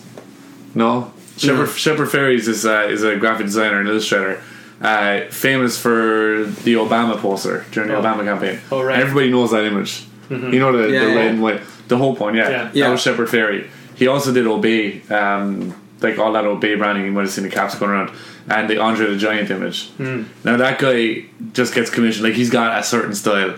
If he got commissioned by someone, they would not try and step in. He would just do his thing. Yeah. He's got that level of like, Yeah. he's Shepard Fairey. So I guess Yeah. like I mean that's the I think that's what every artist's dream is in a way is where we can get hired because we've earned a certain authority of like our own Yeah. what we're going to bring to the table. I think that's really what I mean any actor I've ever talked to I think that's what we all really want. We want to be able to be like to come on onto set and people to trust that what we bring is something that is even going to surprise Yeah. them. So they're not even going to try to tell you what to do, right? But sometimes it's still nice to have somebody to have feedback with, Yeah. or somebody that you're at least you feel like you're collaborating with, right? Like um, I was reading a, an article uh, with Daniel Day Lewis and talking about you know because he's Daniel Day Lewis, right. Yeah. like what the fuck do you say to him? Yeah. Like how do you direct this guy? Like he knows this probably better than you do. Um, and so there's a degree to which he actually has a certain level of frustration um, because sometimes he wants a little bit of direction you know like Oh, yeah? he wants a little bit of like something to occur you know because i think he understands that it, it is a collaboration Yeah. despite that he's done his work Mm-hmm. you know beyond what is going to be even required Yeah. of him he still likes to have that, which is why I think he probably works with the directors he does. I just saw that he's teaming up again with Paul Thomas Anderson for Oh, yeah? a new movie coming out this year, and they the last one they did was There Will Be Blood. I mean, Paul Thomas Anderson is such a strong director. Mm-hmm. You know, he's also worked with Scorsese. You know, like he's he works with directors who I think are will probably give him freedom but aren't going to be afraid to like work with him a little bit, you know, because that's when I think filmmaking and being an actor in film becomes such a is it's at its most exciting a process. Yeah. Because to me it's always an exploration. You know, like it's it's always a Yeah. process. It's like that's that's when acting is most exciting to me is when it's like, no, this isn't done. Like, yes, I've gotten it to a certain place where Yeah. we're going to now start capturing this. Like I've like I've dropped into a certain level of this and I can and I can express this. But when I'm going in with still a level of no, but I'm still exploring this as in like I still don't know I don't know what this all is. And then being able to discover that as I'm going, still finding new things as I'm going. Uh, and to have somebody else who's a part of that process Yeah. with you who's just like, yeah, like I'm in this with you, like let's kind of see what what happens. Like Brandon said earlier, like there shouldn't be kind of a cap on something. There's there's like Daniel Day Lewis is amazing, Yeah. incredible, but he can still get better. He Yeah. actually can. He- Yeah. Like, and if he can't, then then you're just like like Brandon said earlier, like if he's literally at his peak, then what is there to actually do? What is there to act for? Mm-hmm. You know, he's always going to get better. Always. You, there's no limit. There is no limit. So, uh, like obviously, you get frustrated if somebody wasn't telling him he's doing something wrong or. Uh, they're too scared because his ego, or maybe not his ego, Yeah. but it's Daniel Day Lewis again.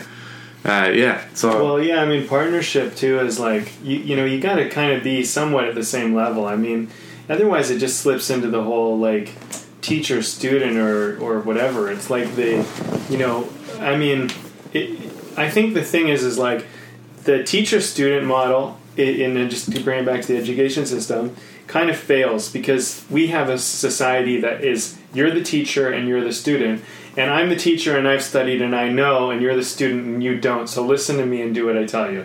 That's the model we currently live on. Wouldn't you agree? For the most Uh, part. yeah, some yeah, somewhat. Okay, but I don't think we mostly live on the mentor protege where you have someone who's like, okay, I have the life experience and and that, and I'm going to guide you, trusting that you're actually an authority over what you want, and and with your own authority of bringing to the table everything you have, you will actually raise my game as the mentor. But this, but the problem is right now, basically students just surpass their teachers, and then they're like, okay, well, there's no more growth anymore. But what what actually in the mentor protege is like if the protege ever becomes the mentor, the mentor has the humility to become the protege to their own protege. You know what I mean? Yeah. And, that, and then it keeps this cyclical kind Yeah. of growth process going, and that's really how education should be done, in my opinion. Well, I mean, I think it's all about like you know, you start to claim yourself to be an authority or to know the answers. I mean, anyone starts talking like that to you, I think you just like walk the other fucking Yeah. direction. You know, maybe they do have experience, but You they mean don't like tell yeah. you what to do? kind of- Yeah, like they just, you know, like they're just like, no, I have the answer. And they it's feel just like like, they can learn everything is like, yeah, everything's Yeah. in its box. Everything is like, this is how it is. I mean, I think by this point in human evolution, we should have accepted the fact that we don't know a fucking thing about anything. Yeah, You know, like, And you're I- always learning There's already things for that I learned from like the history books that they're like, actually, no, we don't think it really happened this way. It happened. It's like, well. f- Geez, like things are changing all the time. Something came out of a black hole last year. they captured something come out of a black hole. Yeah. How the fuck does something come out of a black hole? Right? Yeah, according What to do- the way we learned. Yeah, what Yeah. do we know? Man, right? I- I what to- do we uh, really know? before before I moved here, I used I, I spent six months working in a factory, and it was a contact lens factory, right? Um, but the average age in there was probably like fifty plus, and I was twenty four. So they they always like be asking me like what's going on in your life, whatever, just just something away from the fucking the machines and the boredom of like working with the same people for twenty years. but uh, that's what it was. That's what the type of place it was. They were all lovely, lovely people. Like, but uh, there was one guy started with me. He was sixty two, right? and he trained with me. Like he was he was in the training room with me. Hated computers, had no idea what to do, so he kept on asking me for help. I was like, yeah, no bother. Like uh, his name was Conrad. This guy was a fisherman all his life, right? Like big, big, massive fisherman hands on him, like just wrinkles. make just- contact lenses? yeah, I don't know how he got the job there, but I actually think his wife worked in the factory or something. I, I can't remember the story, but but like really nice guy, and he used to tell it exactly like it was. But he had the literally the best saying, and I've said it so much. he used to say every day whenever I'd help him on the computer, he used to say every day is a school day. That's what his saying was. He turned to me like I'd help him, and then he'd go, "Every day is a school day." Fucking man, I'll never forget it. Like he was such a cool guy. Yeah. For still like 62, he's still like still like willing to learn, willing to learn, and willing to ask a 24 year old for help. That's Yeah. right. I I mean, that's that- yeah, that's, that's- the way to be in life. That's Yeah. the humility Exactly. of like learning, and no, no matter where you are, you know, I think it's like this is how the way way things are done, and changing it to well, in my experience, this is how you know we do it, or in my experience, this is how Yeah. I've seen this go. You know, you leave yourself some room to be like, but I could be wrong. There could be a better way to do it. We find better ways Yeah. to do things all the frickin' time. Yeah, I think like, and I, I really think like we're all we're all- we're all students like of life, you know, no matter what. But like, if people want to step up and be in a, a position of authority, we we should treat those positions like guides. Like you're just a guide, you know. You're not. It's not simply to tell someone what to do or act as though you know the way, but to say like, you know, here's like like you know you kind of give them a gentle push over here like try this out or you know or or here's like you know because because the thing is, is like if someone tells you about not to do something you know it's not like it's not like you want to do it like you're going to necessarily do it any less unless maybe you're scared of them but like it almost makes you just more curious you know what i mean like it really like the thing is is i think that we're all i mean this is what i've learned the hard way really but we're all internally guided right? And that we're guided this way, and people are going to do what they're going to do. There's really no no stopping them doing what they're going to do. But you can take that guide and you can help them direct it in a way for themselves because they'll ultimately do it that would better serve them and everybody else in their in as they do it. But the thing is, if you just tell someone not to do something, you know, like you know, there's a certain part of our culture that's just defiant. They're just going to defy that. Doesn't matter what you tell them to do. They're going to defy what you tell them to do because they don't they don't want to take orders. Yeah. You know, there's another certain part of our society which will literally do whatever you tell them to do, but that's not good either. We just reward that. You know what I mean? Obedience. But it's like they're just doing it because they're like, okay, well, I guess if you say so, I'll do it. But it's like now you just cheated them out of the chance to decide for themselves, right? So it's like you know we kind of uh, I think what Yeah. we need to do is like when I when I think of doing this podcast, I mean I think about when we first started, and I was like, man, I was a little bit teachery with a couple things. And I was like, okay, well, that's probably just my nerves, probably whatever. Now I feel we we're much more like guides. We have a discussion, we open up some ideas, we say like, this is what I think about it. You know, maybe that's right, maybe not, whatever. But like, here, think about this, and people can go away and they go, okay, I had some stuff to think about. And I think it ultimately creates like, uh, you know, you you kind of like we're in this together as opposed to like I know the way Yeah. and you go the way because I'm already on the way. you know? yeah well it's it's interesting like uh i've been reading this alan watts book recently and he he introduces like before he really gets into it he he starts by saying it's like all right you know there's a lot of people on this side of philosophy and there's a lot of people on this side of philosophy and there's like very rigid arguments for these and then there's the people who try and like combine them and say no this is it and whatever and he's like and, and i'm trying to resist that sort of thing and not try to make it any of these things. Um, he's like and and present some some ideas but they are not going to be without ridicule they are not going to be without challenge and some of them might just be flat out wrong. Says, but like the thing is is that like i'm putting these things out there to be a contribution to the collective pool Yeah. of human wisdom and you kind of just have to take your shots that way because that's the only way to do it. Right? Like there's no there's no avoiding that.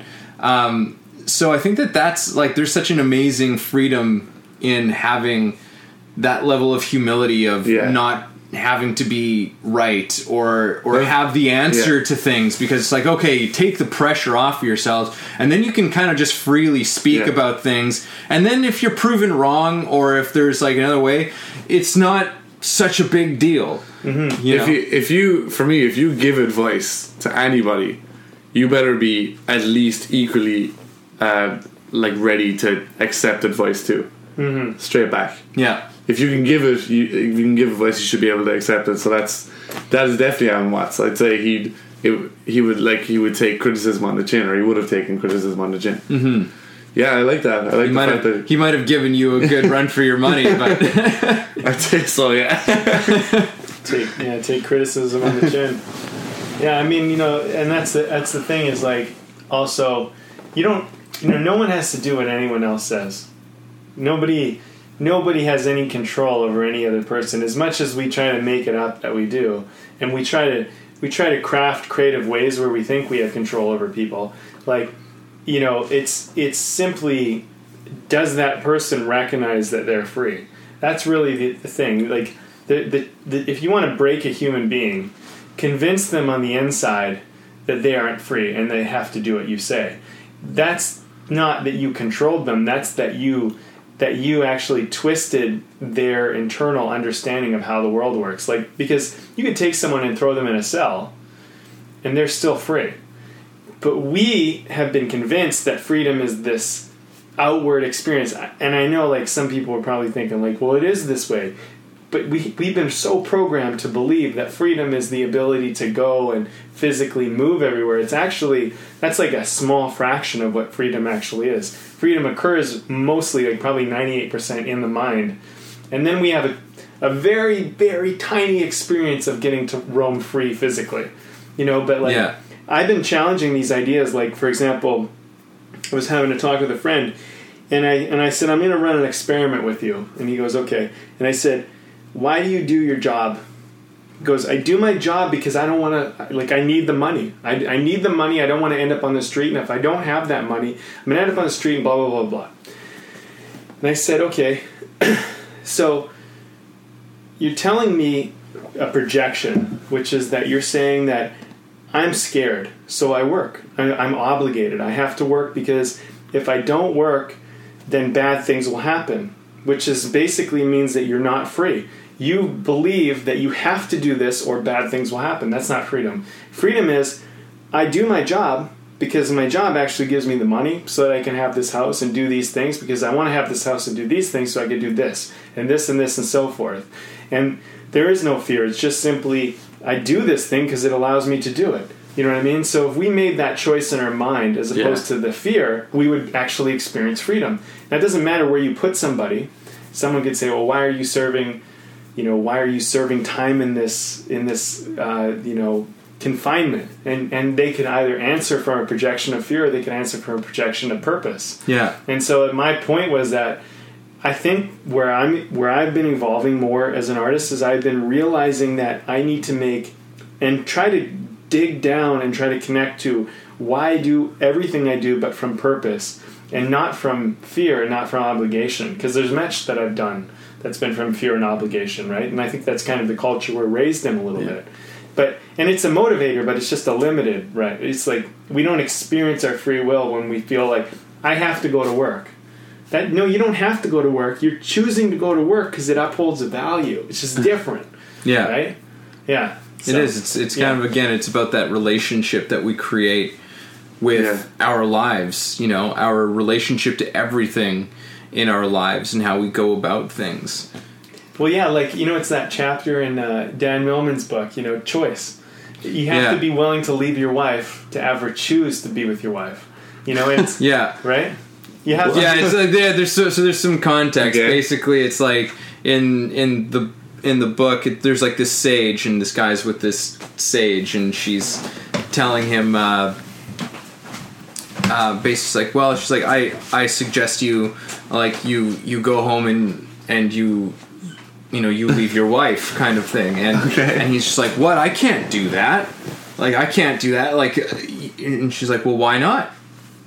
And he says, "Well, it would be, you know, it would be hard on the kids. The finances would be a mess. You know, like all of this stuff, blah blah blah blah." And she's okay. You've given me a lot of reasons why you can't leave your marriage, but it's like what you haven't given me a lot of reasons why you can be in this thing, right? And so, so is the whole idea was that was that yeah, it's like you can't if it was essentially like it was all of these obligations the reason why Yeah. he could like why he can't do this thing it's all this why he can't so, so until he accepted that he was within his power to to actually leave his wife despite whatever would happen um, he can never really fully choose to actually be with her He hasn't chosen it. He's he's felt obligated. yeah, it's all just an, it's just an obligation, right? So like Yeah. once you get past, it's like, oh well, I have to. I mean, it's like, well, no. I mean, none of us really have to do Anything. have to do anything. Except just dying that, taxes. yeah. There's just action. There's there's just you know there's consequences no matter what you choose. Yeah. right? Yeah. And so, what consequences are you willing to accept?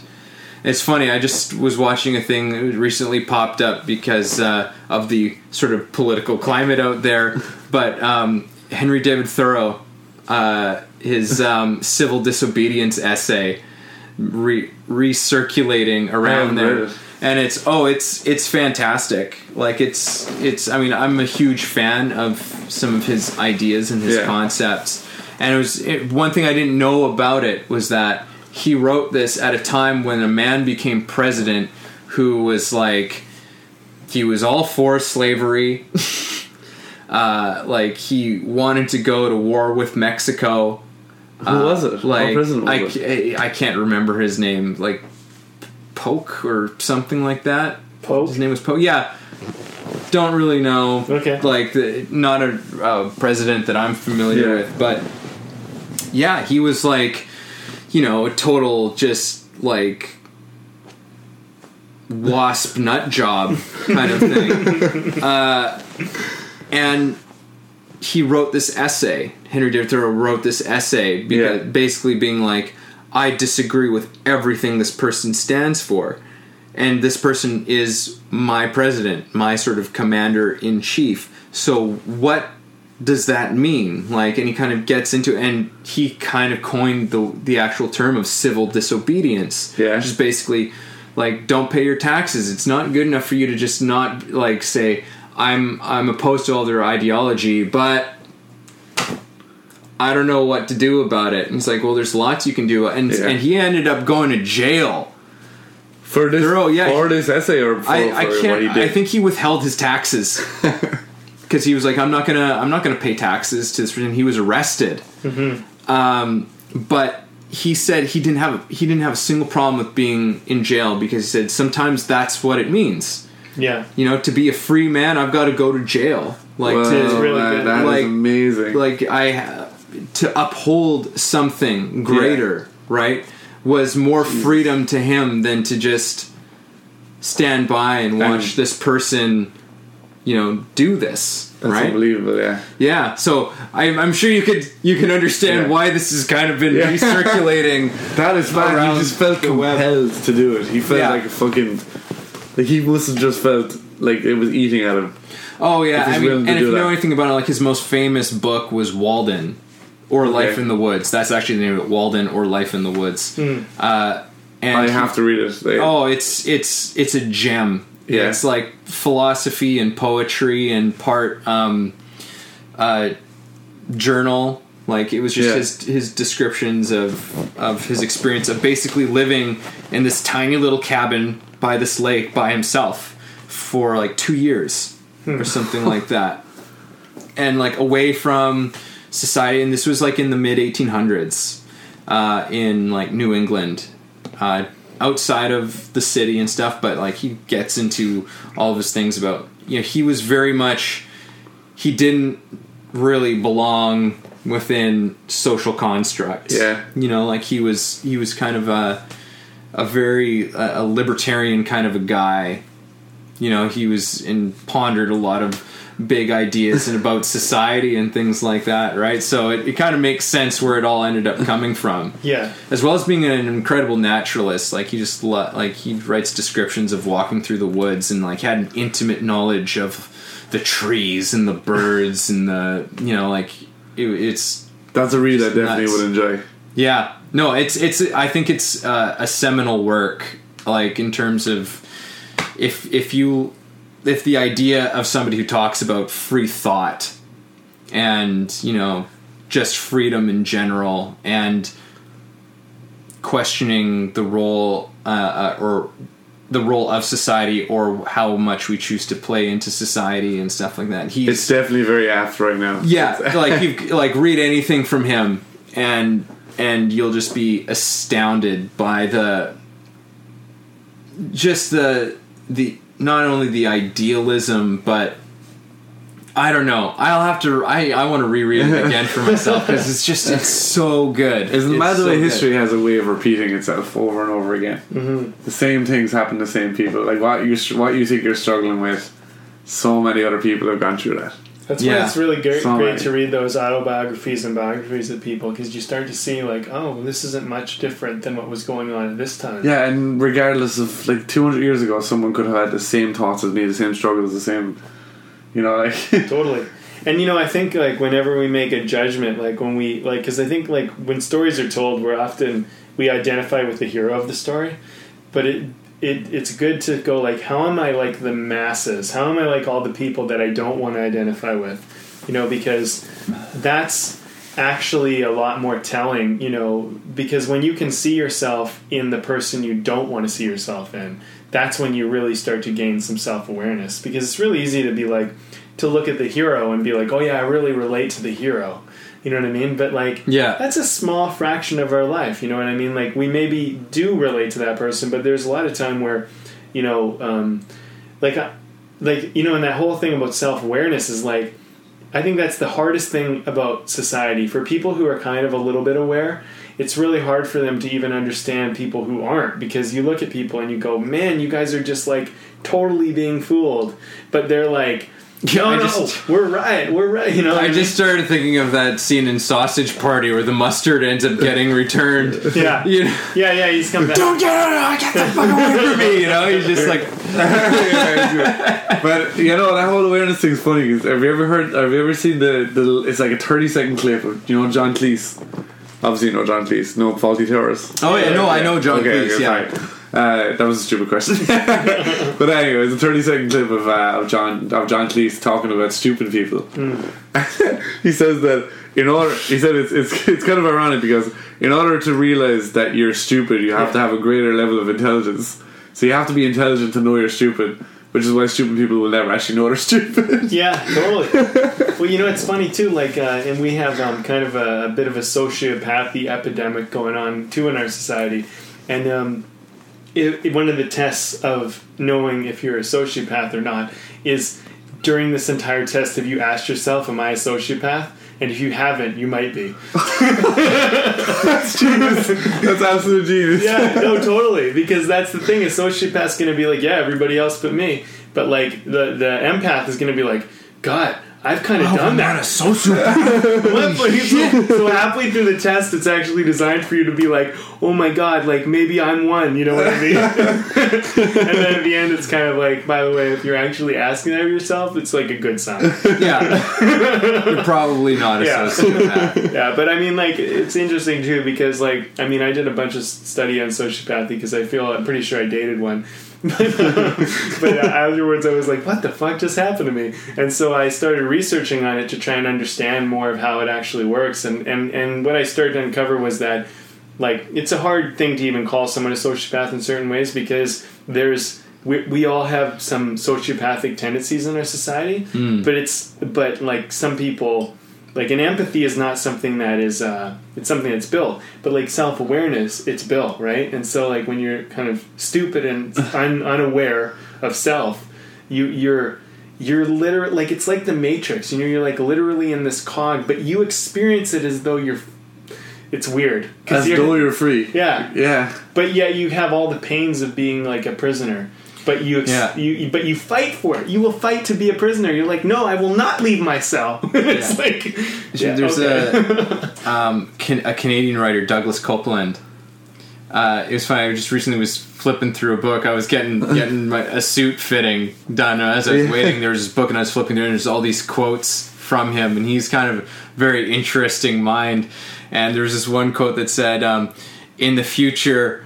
We'll all be shopping from jail cells. Yeah, totally, and we will be. we literally will. I mean, and it's so funny because like people will be in their house. Like I had this experience when I kind of cocooned there for a bit, when I kind of developed a routine, and I would basically would, my day would go like this: wake up, go to the cafe, right, for X amount of hours, have some breakfast, come home, um, you know, and I just had this like set routine. I don't need to take you guys through it all, but it was the same, almost like it just started to become the same. And I remember us telling Evan at one point, I'm like, I cannot do this anymore. It's like I'm literally like a prisoner. I've created my own jail here. Yeah. And I'm like, and I was like, I got to do anything I can right now to break the routine because it's it's actually like we have fear of like going to prison and stuff like that, but like prisoners don't want to leave a lot of the time because it's so comfortable. Your meals are taken care of. You you know like you build a certain community. You have a certain kind of lifestyle. I mean, yeah, like there's the prison rape, but no, but no. I like how you tried to like coat that a little no, bit, no. just like le- lessen the blow Small, of the it. small, small factor But of like, the. there's um, there's like the lifetime criminal where you start doing it long enough and you actually don't want to leave prison. You'd actually rather be there than be out because prison is set up with such an inertia of an Yeah. environment. I mean, but in in a lot of ways, we will set up our environments like that where we just avoid um, discomforts and then we just kind of create this um, very routine life, and then all of a sudden it's like things just catch up with you. Like because once everything starts looking the same like here's a question. Once everything starts looking the same like from day to day to day how do you remember the days apart?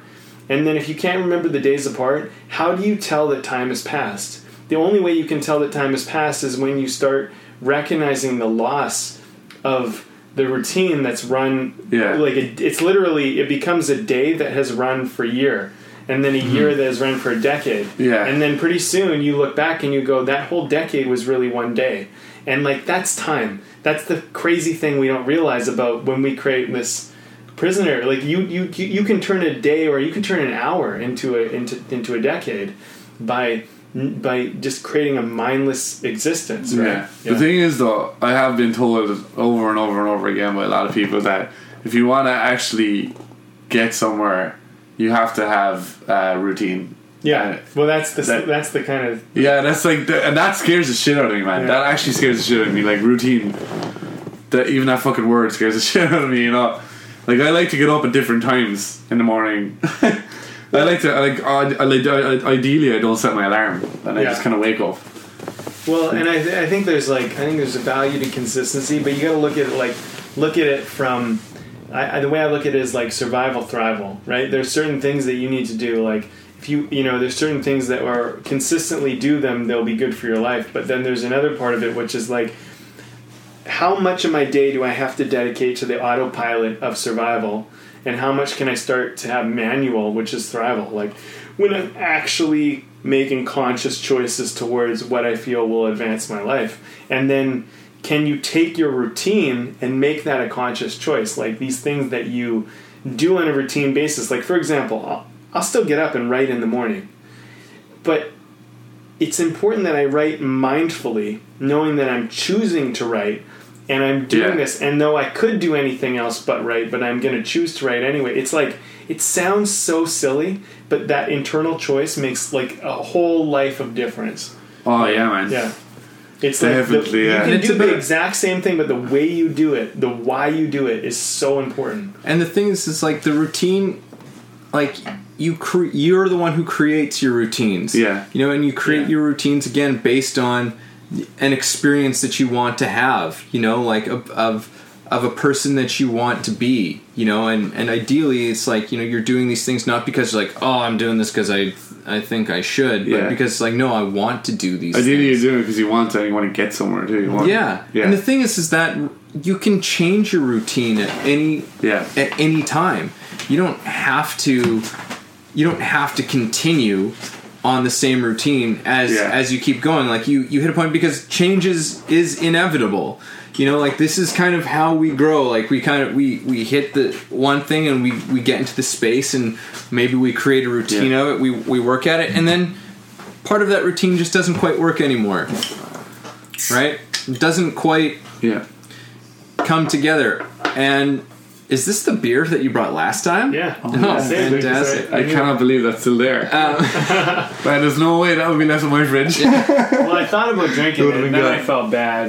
This is like the Irish guy's gonna want to drink more. the Irish guy. but Do um, you prefer Mark or do you prefer Milky? I prefer. Uh, Milky's good. I like it. well, Milky, let me ask you this: Go on. Shoot. If you had an art project and you had all the time and all the resources to commit to it, what would you do right now? What would I do? Yeah. What like is there is If I had is all there the some time- sort of a project that like you would just love to to create? I'd like to make an animated short for sure. Um, Do you have any idea what that would be about? Maybe. I, I have a few a few things in yeah in mind, but like the the big thing for me is you just said if you had every resource and every opportunity to do it. Uh, like the big thing for me is I'm like kind of scared of not having money to do it. You know. Yeah. So if I had every, but I haven't really thought of that actually. I haven't really thought if I just somebody handed me like twenty grand and said, "Here's twenty grand, just chill out and do your animation." I don't. I haven't really thought about what exactly I would do, but I would figure something out. Yeah. uh, it's not really a good answer, but uh, yeah, like I'd like to do an animated short, Yeah. of some, of some sort. And I'd like to collaborate with a few people. Like I know he had uh, I know he had Sam on a while ago, Sam Davidson. Mm-hmm. Sam said to me numerous times that he'd love to do uh, he'd love to do some kind of soundtrack for a short for me. yeah. Like he's big big time into it. He said he'd love to do it. Um, so that's one thing I would definitely do. I'd hit Sam up straight away. Yeah, that guy is a talented musician. Oh yeah. Yeah. uh, it's a good question though. Like I've never really thought of it. No, I was just asking you, like, because like sometimes I find that there's like I have things that like these little ideas, these concepts, these creations that I'm like, oh, that would be really great. That would be a really great project to do. Right, and it's just like I- just I- like yeah. nagging, like sometimes kind of nagging in the back of my mind. It's like, oh yeah, One thing for me though is like animations are always traditionally like really funny, you know. yeah, But if, if I was making one, man, I, I don't know how funny it would be. I, I like to hit social issues more than uh, I think that I there's like- I like more when there's a room. message. I think there's Like- more room for that than than humor. Yeah, Absolutely, I think that there is. In fact, sometimes animation can be a better way of accessing to people. Our guards down a little bit with animation. That's why South Park has been able to get away Yeah. with the things that, like, if you turn South Park into a live action, I don't know if it would work. the fact that it's uh, it's an animation definitely it Yeah. gets away with everything. It yeah, can they can do anything. Like, Yeah. animation can get away with just about anything. I've seen some Pixar shorts too that are, you oh, know, Oh, yeah. they're not funny at all. I mean, Yeah, they're that's super emo. I mean, come on, like, who hasn't cried during a Pixar movie at some point? Fucking you the, know, fir- the first the first five minutes of up. First, of oh man, like that's that's incredible. Like, Yeah. there's not one word spoken. That's the coolest thing about it. Oh yeah. It's just music and actions. That's it. Yeah, You know what? That's that's mastery of basically what I talk about in uh, storytelling, which is patterning, filtering, and framing. Like that's Yeah. basically what they do. They they create a pattern. They get you to they get you to filter for, and they frame something a certain way, and they get you to filter Yeah. for it. And then what they do is they just once they have set that in motion. They just take the train and they sideswipe it, and you're like, Why are you doing this to me, it Pixar? breaks, No! it, it breaks a pattern that you that you that they knew we want. Yeah. We want to Yeah. see that pattern completed or created forever. We never want it to end, and then the moment you take it away, it's over. I was watching this movie last night. It doesn't really make any sense to me. In the most part, I don't think I understand it. I actually, honestly, I was thinking about it all day, and I'm like, I think that the filmmakers literally took like every movie and they were like, let's just put every movie together and see if anyone notices. It's like Inception, uh, Finding Benjamin, or, or The Curious Case of Benjamin Button. Finding No, Benjamin. Finding. Nemo. Finding the- Nemo. yeah, the guy's name is Nemo. Like, and the whole time he's trying to find. Like, it's just like everything is like like the Weird. Matrix. Everything. Like, watch Mr. Nobody, and you'll see every movie ever like just put into this one movie. Even the Truman Show at one point. You're like, how did you guys cram everything into one movie? Weird. It's very weird. But um, I had a point. I've been thinking about this movie. It was something about um ah shit. What were you just talking There's about? Benjamin Button was one of the first it movies wasn't we what I was saying. It was what you were saying. Uh, it was about um ah, man. Was it about humor and no? it Get, getting away Uh, with anything, and uh, Oh man, I had a po- oh no, okay, that's what it was about the the pattern, the, the, love patterning, story. right? Anyway, so there's this one love story in it, and I was trying to tell Evan, but it sounds super weird when you say it out loud. But it makes it. I definitely the one hear it. thing that actually makes sense in this story, oddly enough. Right. but there's basically as a kid, there's like there's like a plot line because there's many plot lines that are going on, but there's a plot line where his mom like left his left her left his dad for another man and he met a girl. And he meets this girl and kind of like they have an instant chemistry. And then he finds out that the man and his mom that's her daughter and you know so they're now all of a sudden they're brother and sister. Yeah. but they're like in love.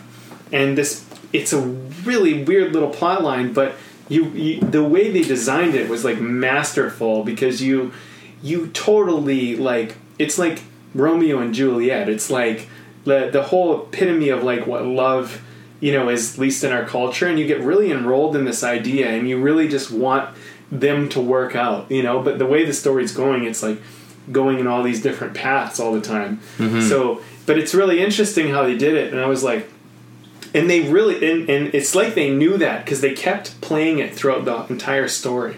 It was really interesting.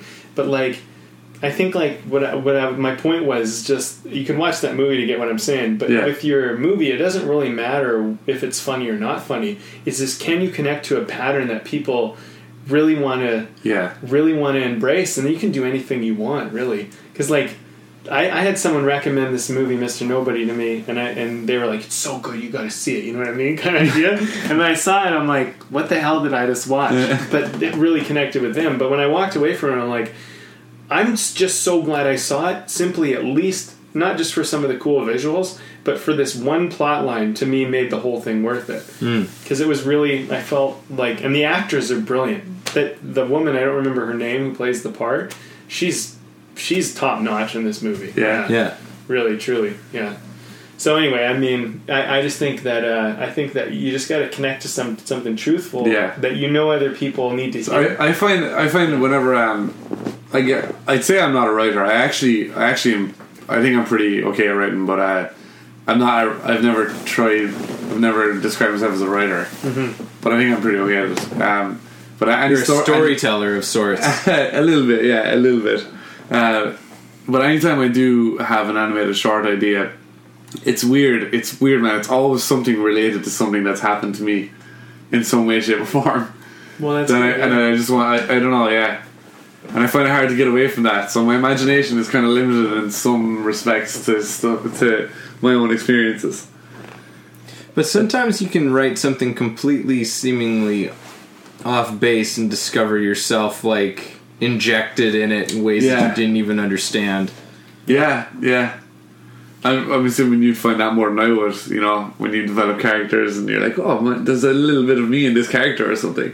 Way more than You you, know. even know. We had a podcast one time with uh, Thalia, and uh, I just realized as we had our talk because there's a script that I wrote, The Burning Blues, and um, I just realized the whole story was just my life, but just played out as like it was an undercover cop. But it was all my life. It was everything that was going on in my life. Yeah. This tumultuous relationship I had with the person I was dating that was like had a soon to end for sure. That was him and his wife. Um, this little kid he had who like he you know he just felt like I mean that was another parallel in my life. This this person this this thing that he loved that he couldn't be around. Um, facing the adversity of like I had certain friendships that I didn't feel were real friendships. He was he was undercover in this gang where he was around people he, he didn't feel was real. There was the corruption going on, you know.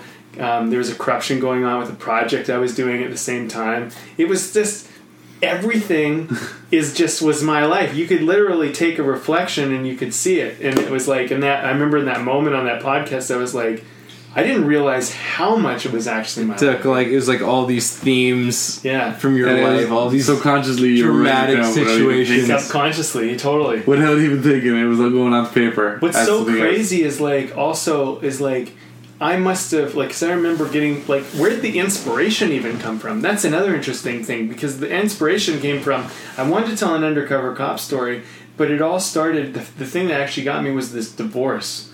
He was a he was a guy who was trying to do this thing that was really hard and and the and the person he loved the most was like it wasn't working and he couldn't he was having a tough time like choosing between the thing he loved and this relationship he wanted Yeah. to keep together and like it that that was probably already happening in my life when I started to come up with this so like who even knows where inspiration comes from you know what I mean like Yeah. it was actually probably all just a parallel too which is just funny because you look back in hindsight it's so obvious in a way but Yeah. at the time you're just like I don't know I just want to make an undercover cop story yeah, It's much more deep than that. I mean. it's always much more deep than that. yeah Oh my god. yeah so That beer's going down well. Are it? what do you think of this one we did another Oh, this, yeah, it's still good too. well this is saison That's the one we had last time. Yeah, I didn't even know it was. It's pretty good. Category 12 brewing. From the island, Yeah, from the island. Are they a craft brewery? I don't know. Well, uh, they've got to be. Probably, yeah. well a little sub mention for you guys. yeah, they gotta be. Yeah, they're not Miller High Life. But uh, actually, it's funny. The one of the best ads I ever watched was a Miller ad, and uh, you know the way their tagline is genuinely easy. Um, the, no, this isn't dirty. Like I know you're expecting something dirty to come up. No, with no, no, no, no. but their tagline is genuinely easy. And uh, this this whole thing is like eh, this guy leaves a house party and he's, he hops on his bike and then he goes downhill and then grabs a six pack of Miller and hops on the bike again and keeps going downhill and he's back at his house. Like his house is always down. Oh, the it's- high life. yeah, it's like no, it's just genuinely easy. It's such a cool ad because Yeah. when he goes back down from the store, it's like like his trip to the store but reversed all the way down, and he just hops off and he's back in. That's awesome. Yeah, it was really good, really I, simply made. I did a Miller commercial once upon a time. no way. Yeah, Did you? yeah. I, I was just like I was just doing background on it, and it was actually for like Europe. It wasn't a North American commercial. It was like Miller was trying to like get into like the European market, and yeah, it was like insane. Like there was all these different locations and sets. It was all filmed in Vancouver here. And like we were in clubs and stuff, and people were dancing, and then we were out by like this rooftop fountain, and there was like this fire spinner and stuff like that. It was nuts. Wow. It was crazy. Beer commercials are hilarious. Oh yeah, it's just like because I'm thinking to myself because my dad has like taught entrepreneurship and stuff, and like Yeah. one of his favorite things to teach is marketing, and he loves you know teaching people like like changing people's perspective of what marketing is, and so he and he always brings up beer, like beer ads for it, and he's Yeah. just like it's like okay, so like what does like what does Budweiser sell, right? And people are like, like, oh, they sell beer, you know, like this, whatever. And my dad's like, no, they don't sell beer, you know, like that's not really what they sell you, you know. And like, okay, it's like, so, well, what does like Stella Artois sell? And people are like, what? Because by this point, they're like, I don't know, like I don't want to say beer because he told me Budweiser doesn't sell beer, right? And he's like, no, no, no, they sell you an image they sell you the Budweiser. The Budweiser guy is different from the Stella Artois guy. Yeah. Right. Like huge difference between the those two beer drinkers. Right.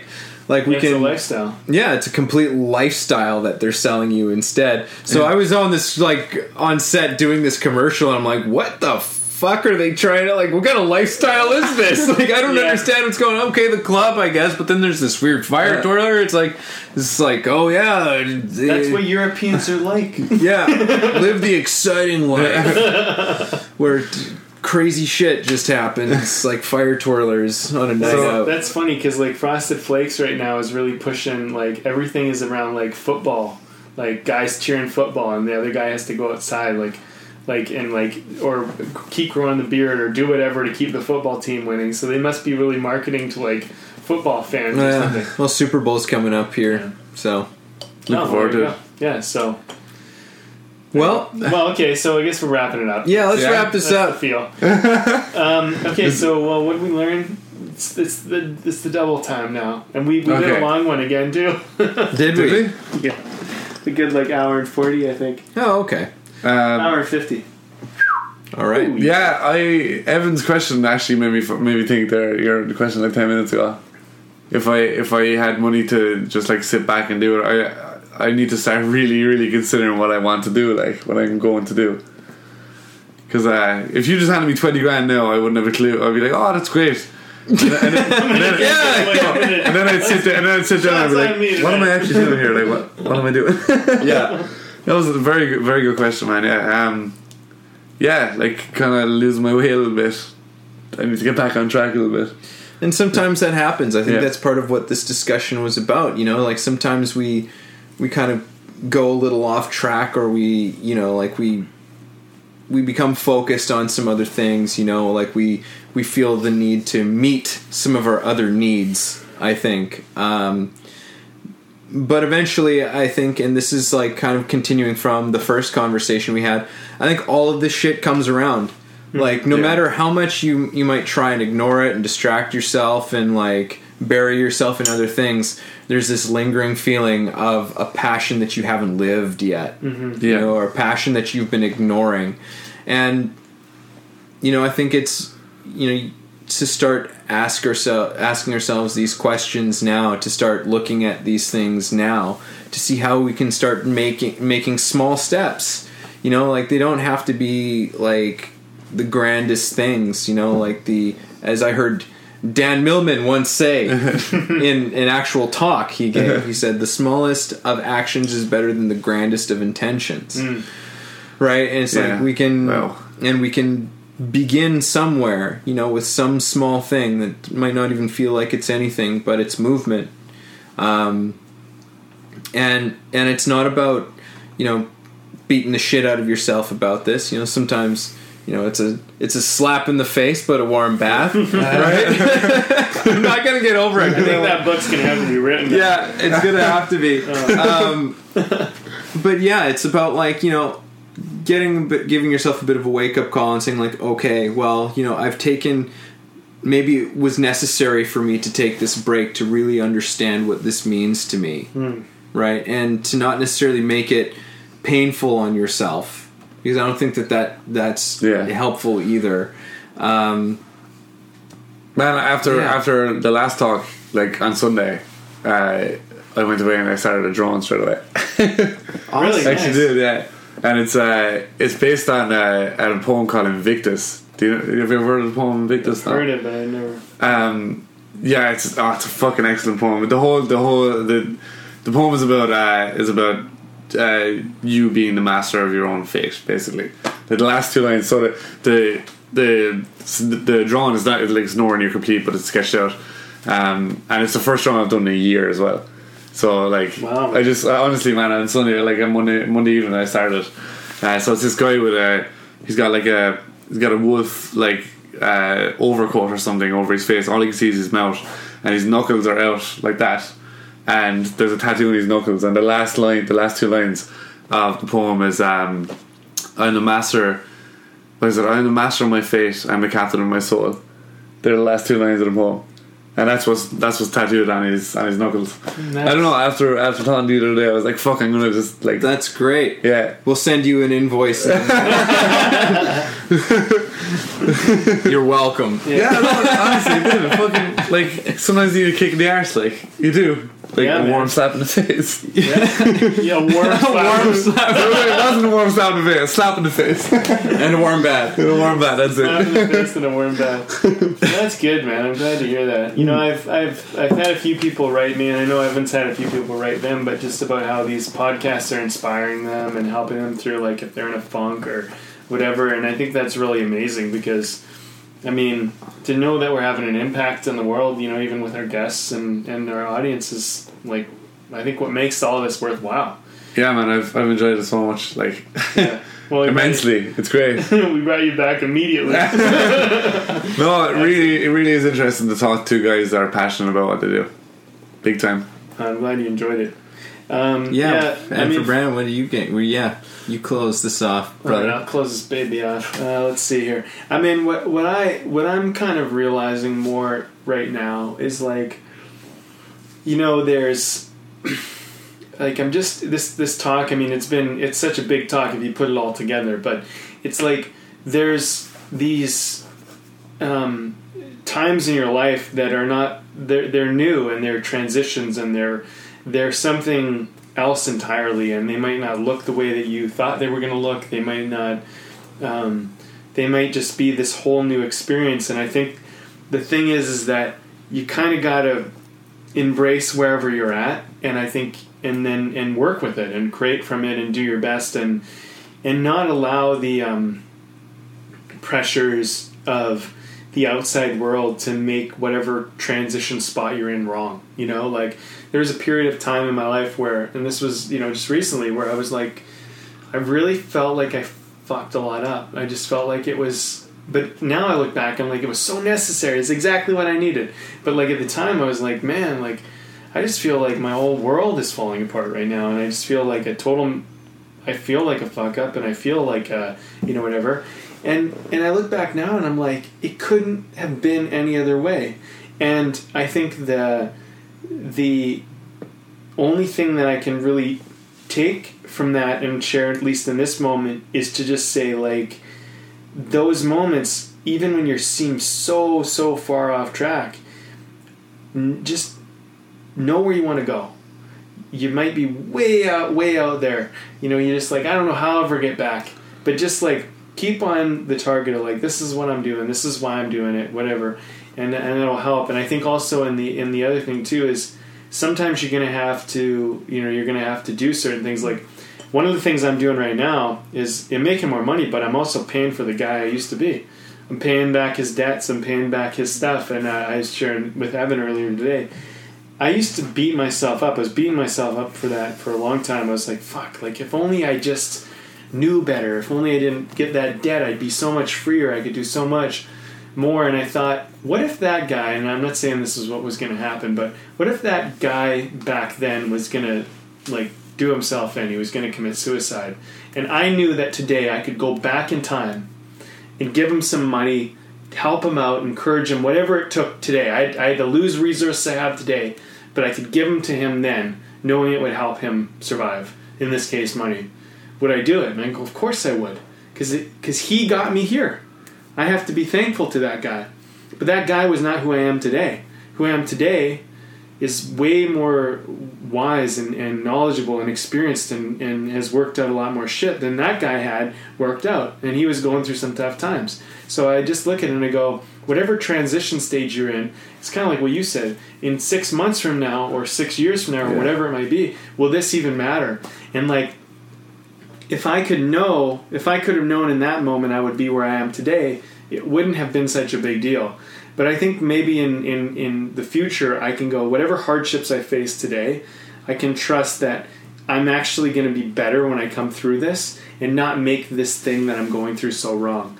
And, and the whole title of this is the, you know, transition stages of an evolving artist. And what's the goal here is to evolve. And we must go through these stages. We just must. It's Yeah. just it's a rite of passage. It's part of the journey. There's no you don't just get to like fast forward and skip, skip through the valleys of your life. You got to walk through the valleys just as you climb the mountains. You know, and um, that's kind of what I've realized in this roundabout way through all we're discussing and drinking beer. Fantastic. Yeah, Yeah, Well, thanks for coming back on, Mark. no problem. yeah, man. Thanks It's a for pleasure. thanks for being here. Absolutely. Yeah. Thanks very much. Thanks for having me. That was our show for today. Thanks a lot for listening and being a part of this. If you enjoyed our conversation, please subscribe and share with your friends and family, or you can learn more and message us at www.thebndpodcast.com. Oh, and make sure to leave a comment and rate us on iTunes. That will really help us out a lot. It definitely will. Thanks.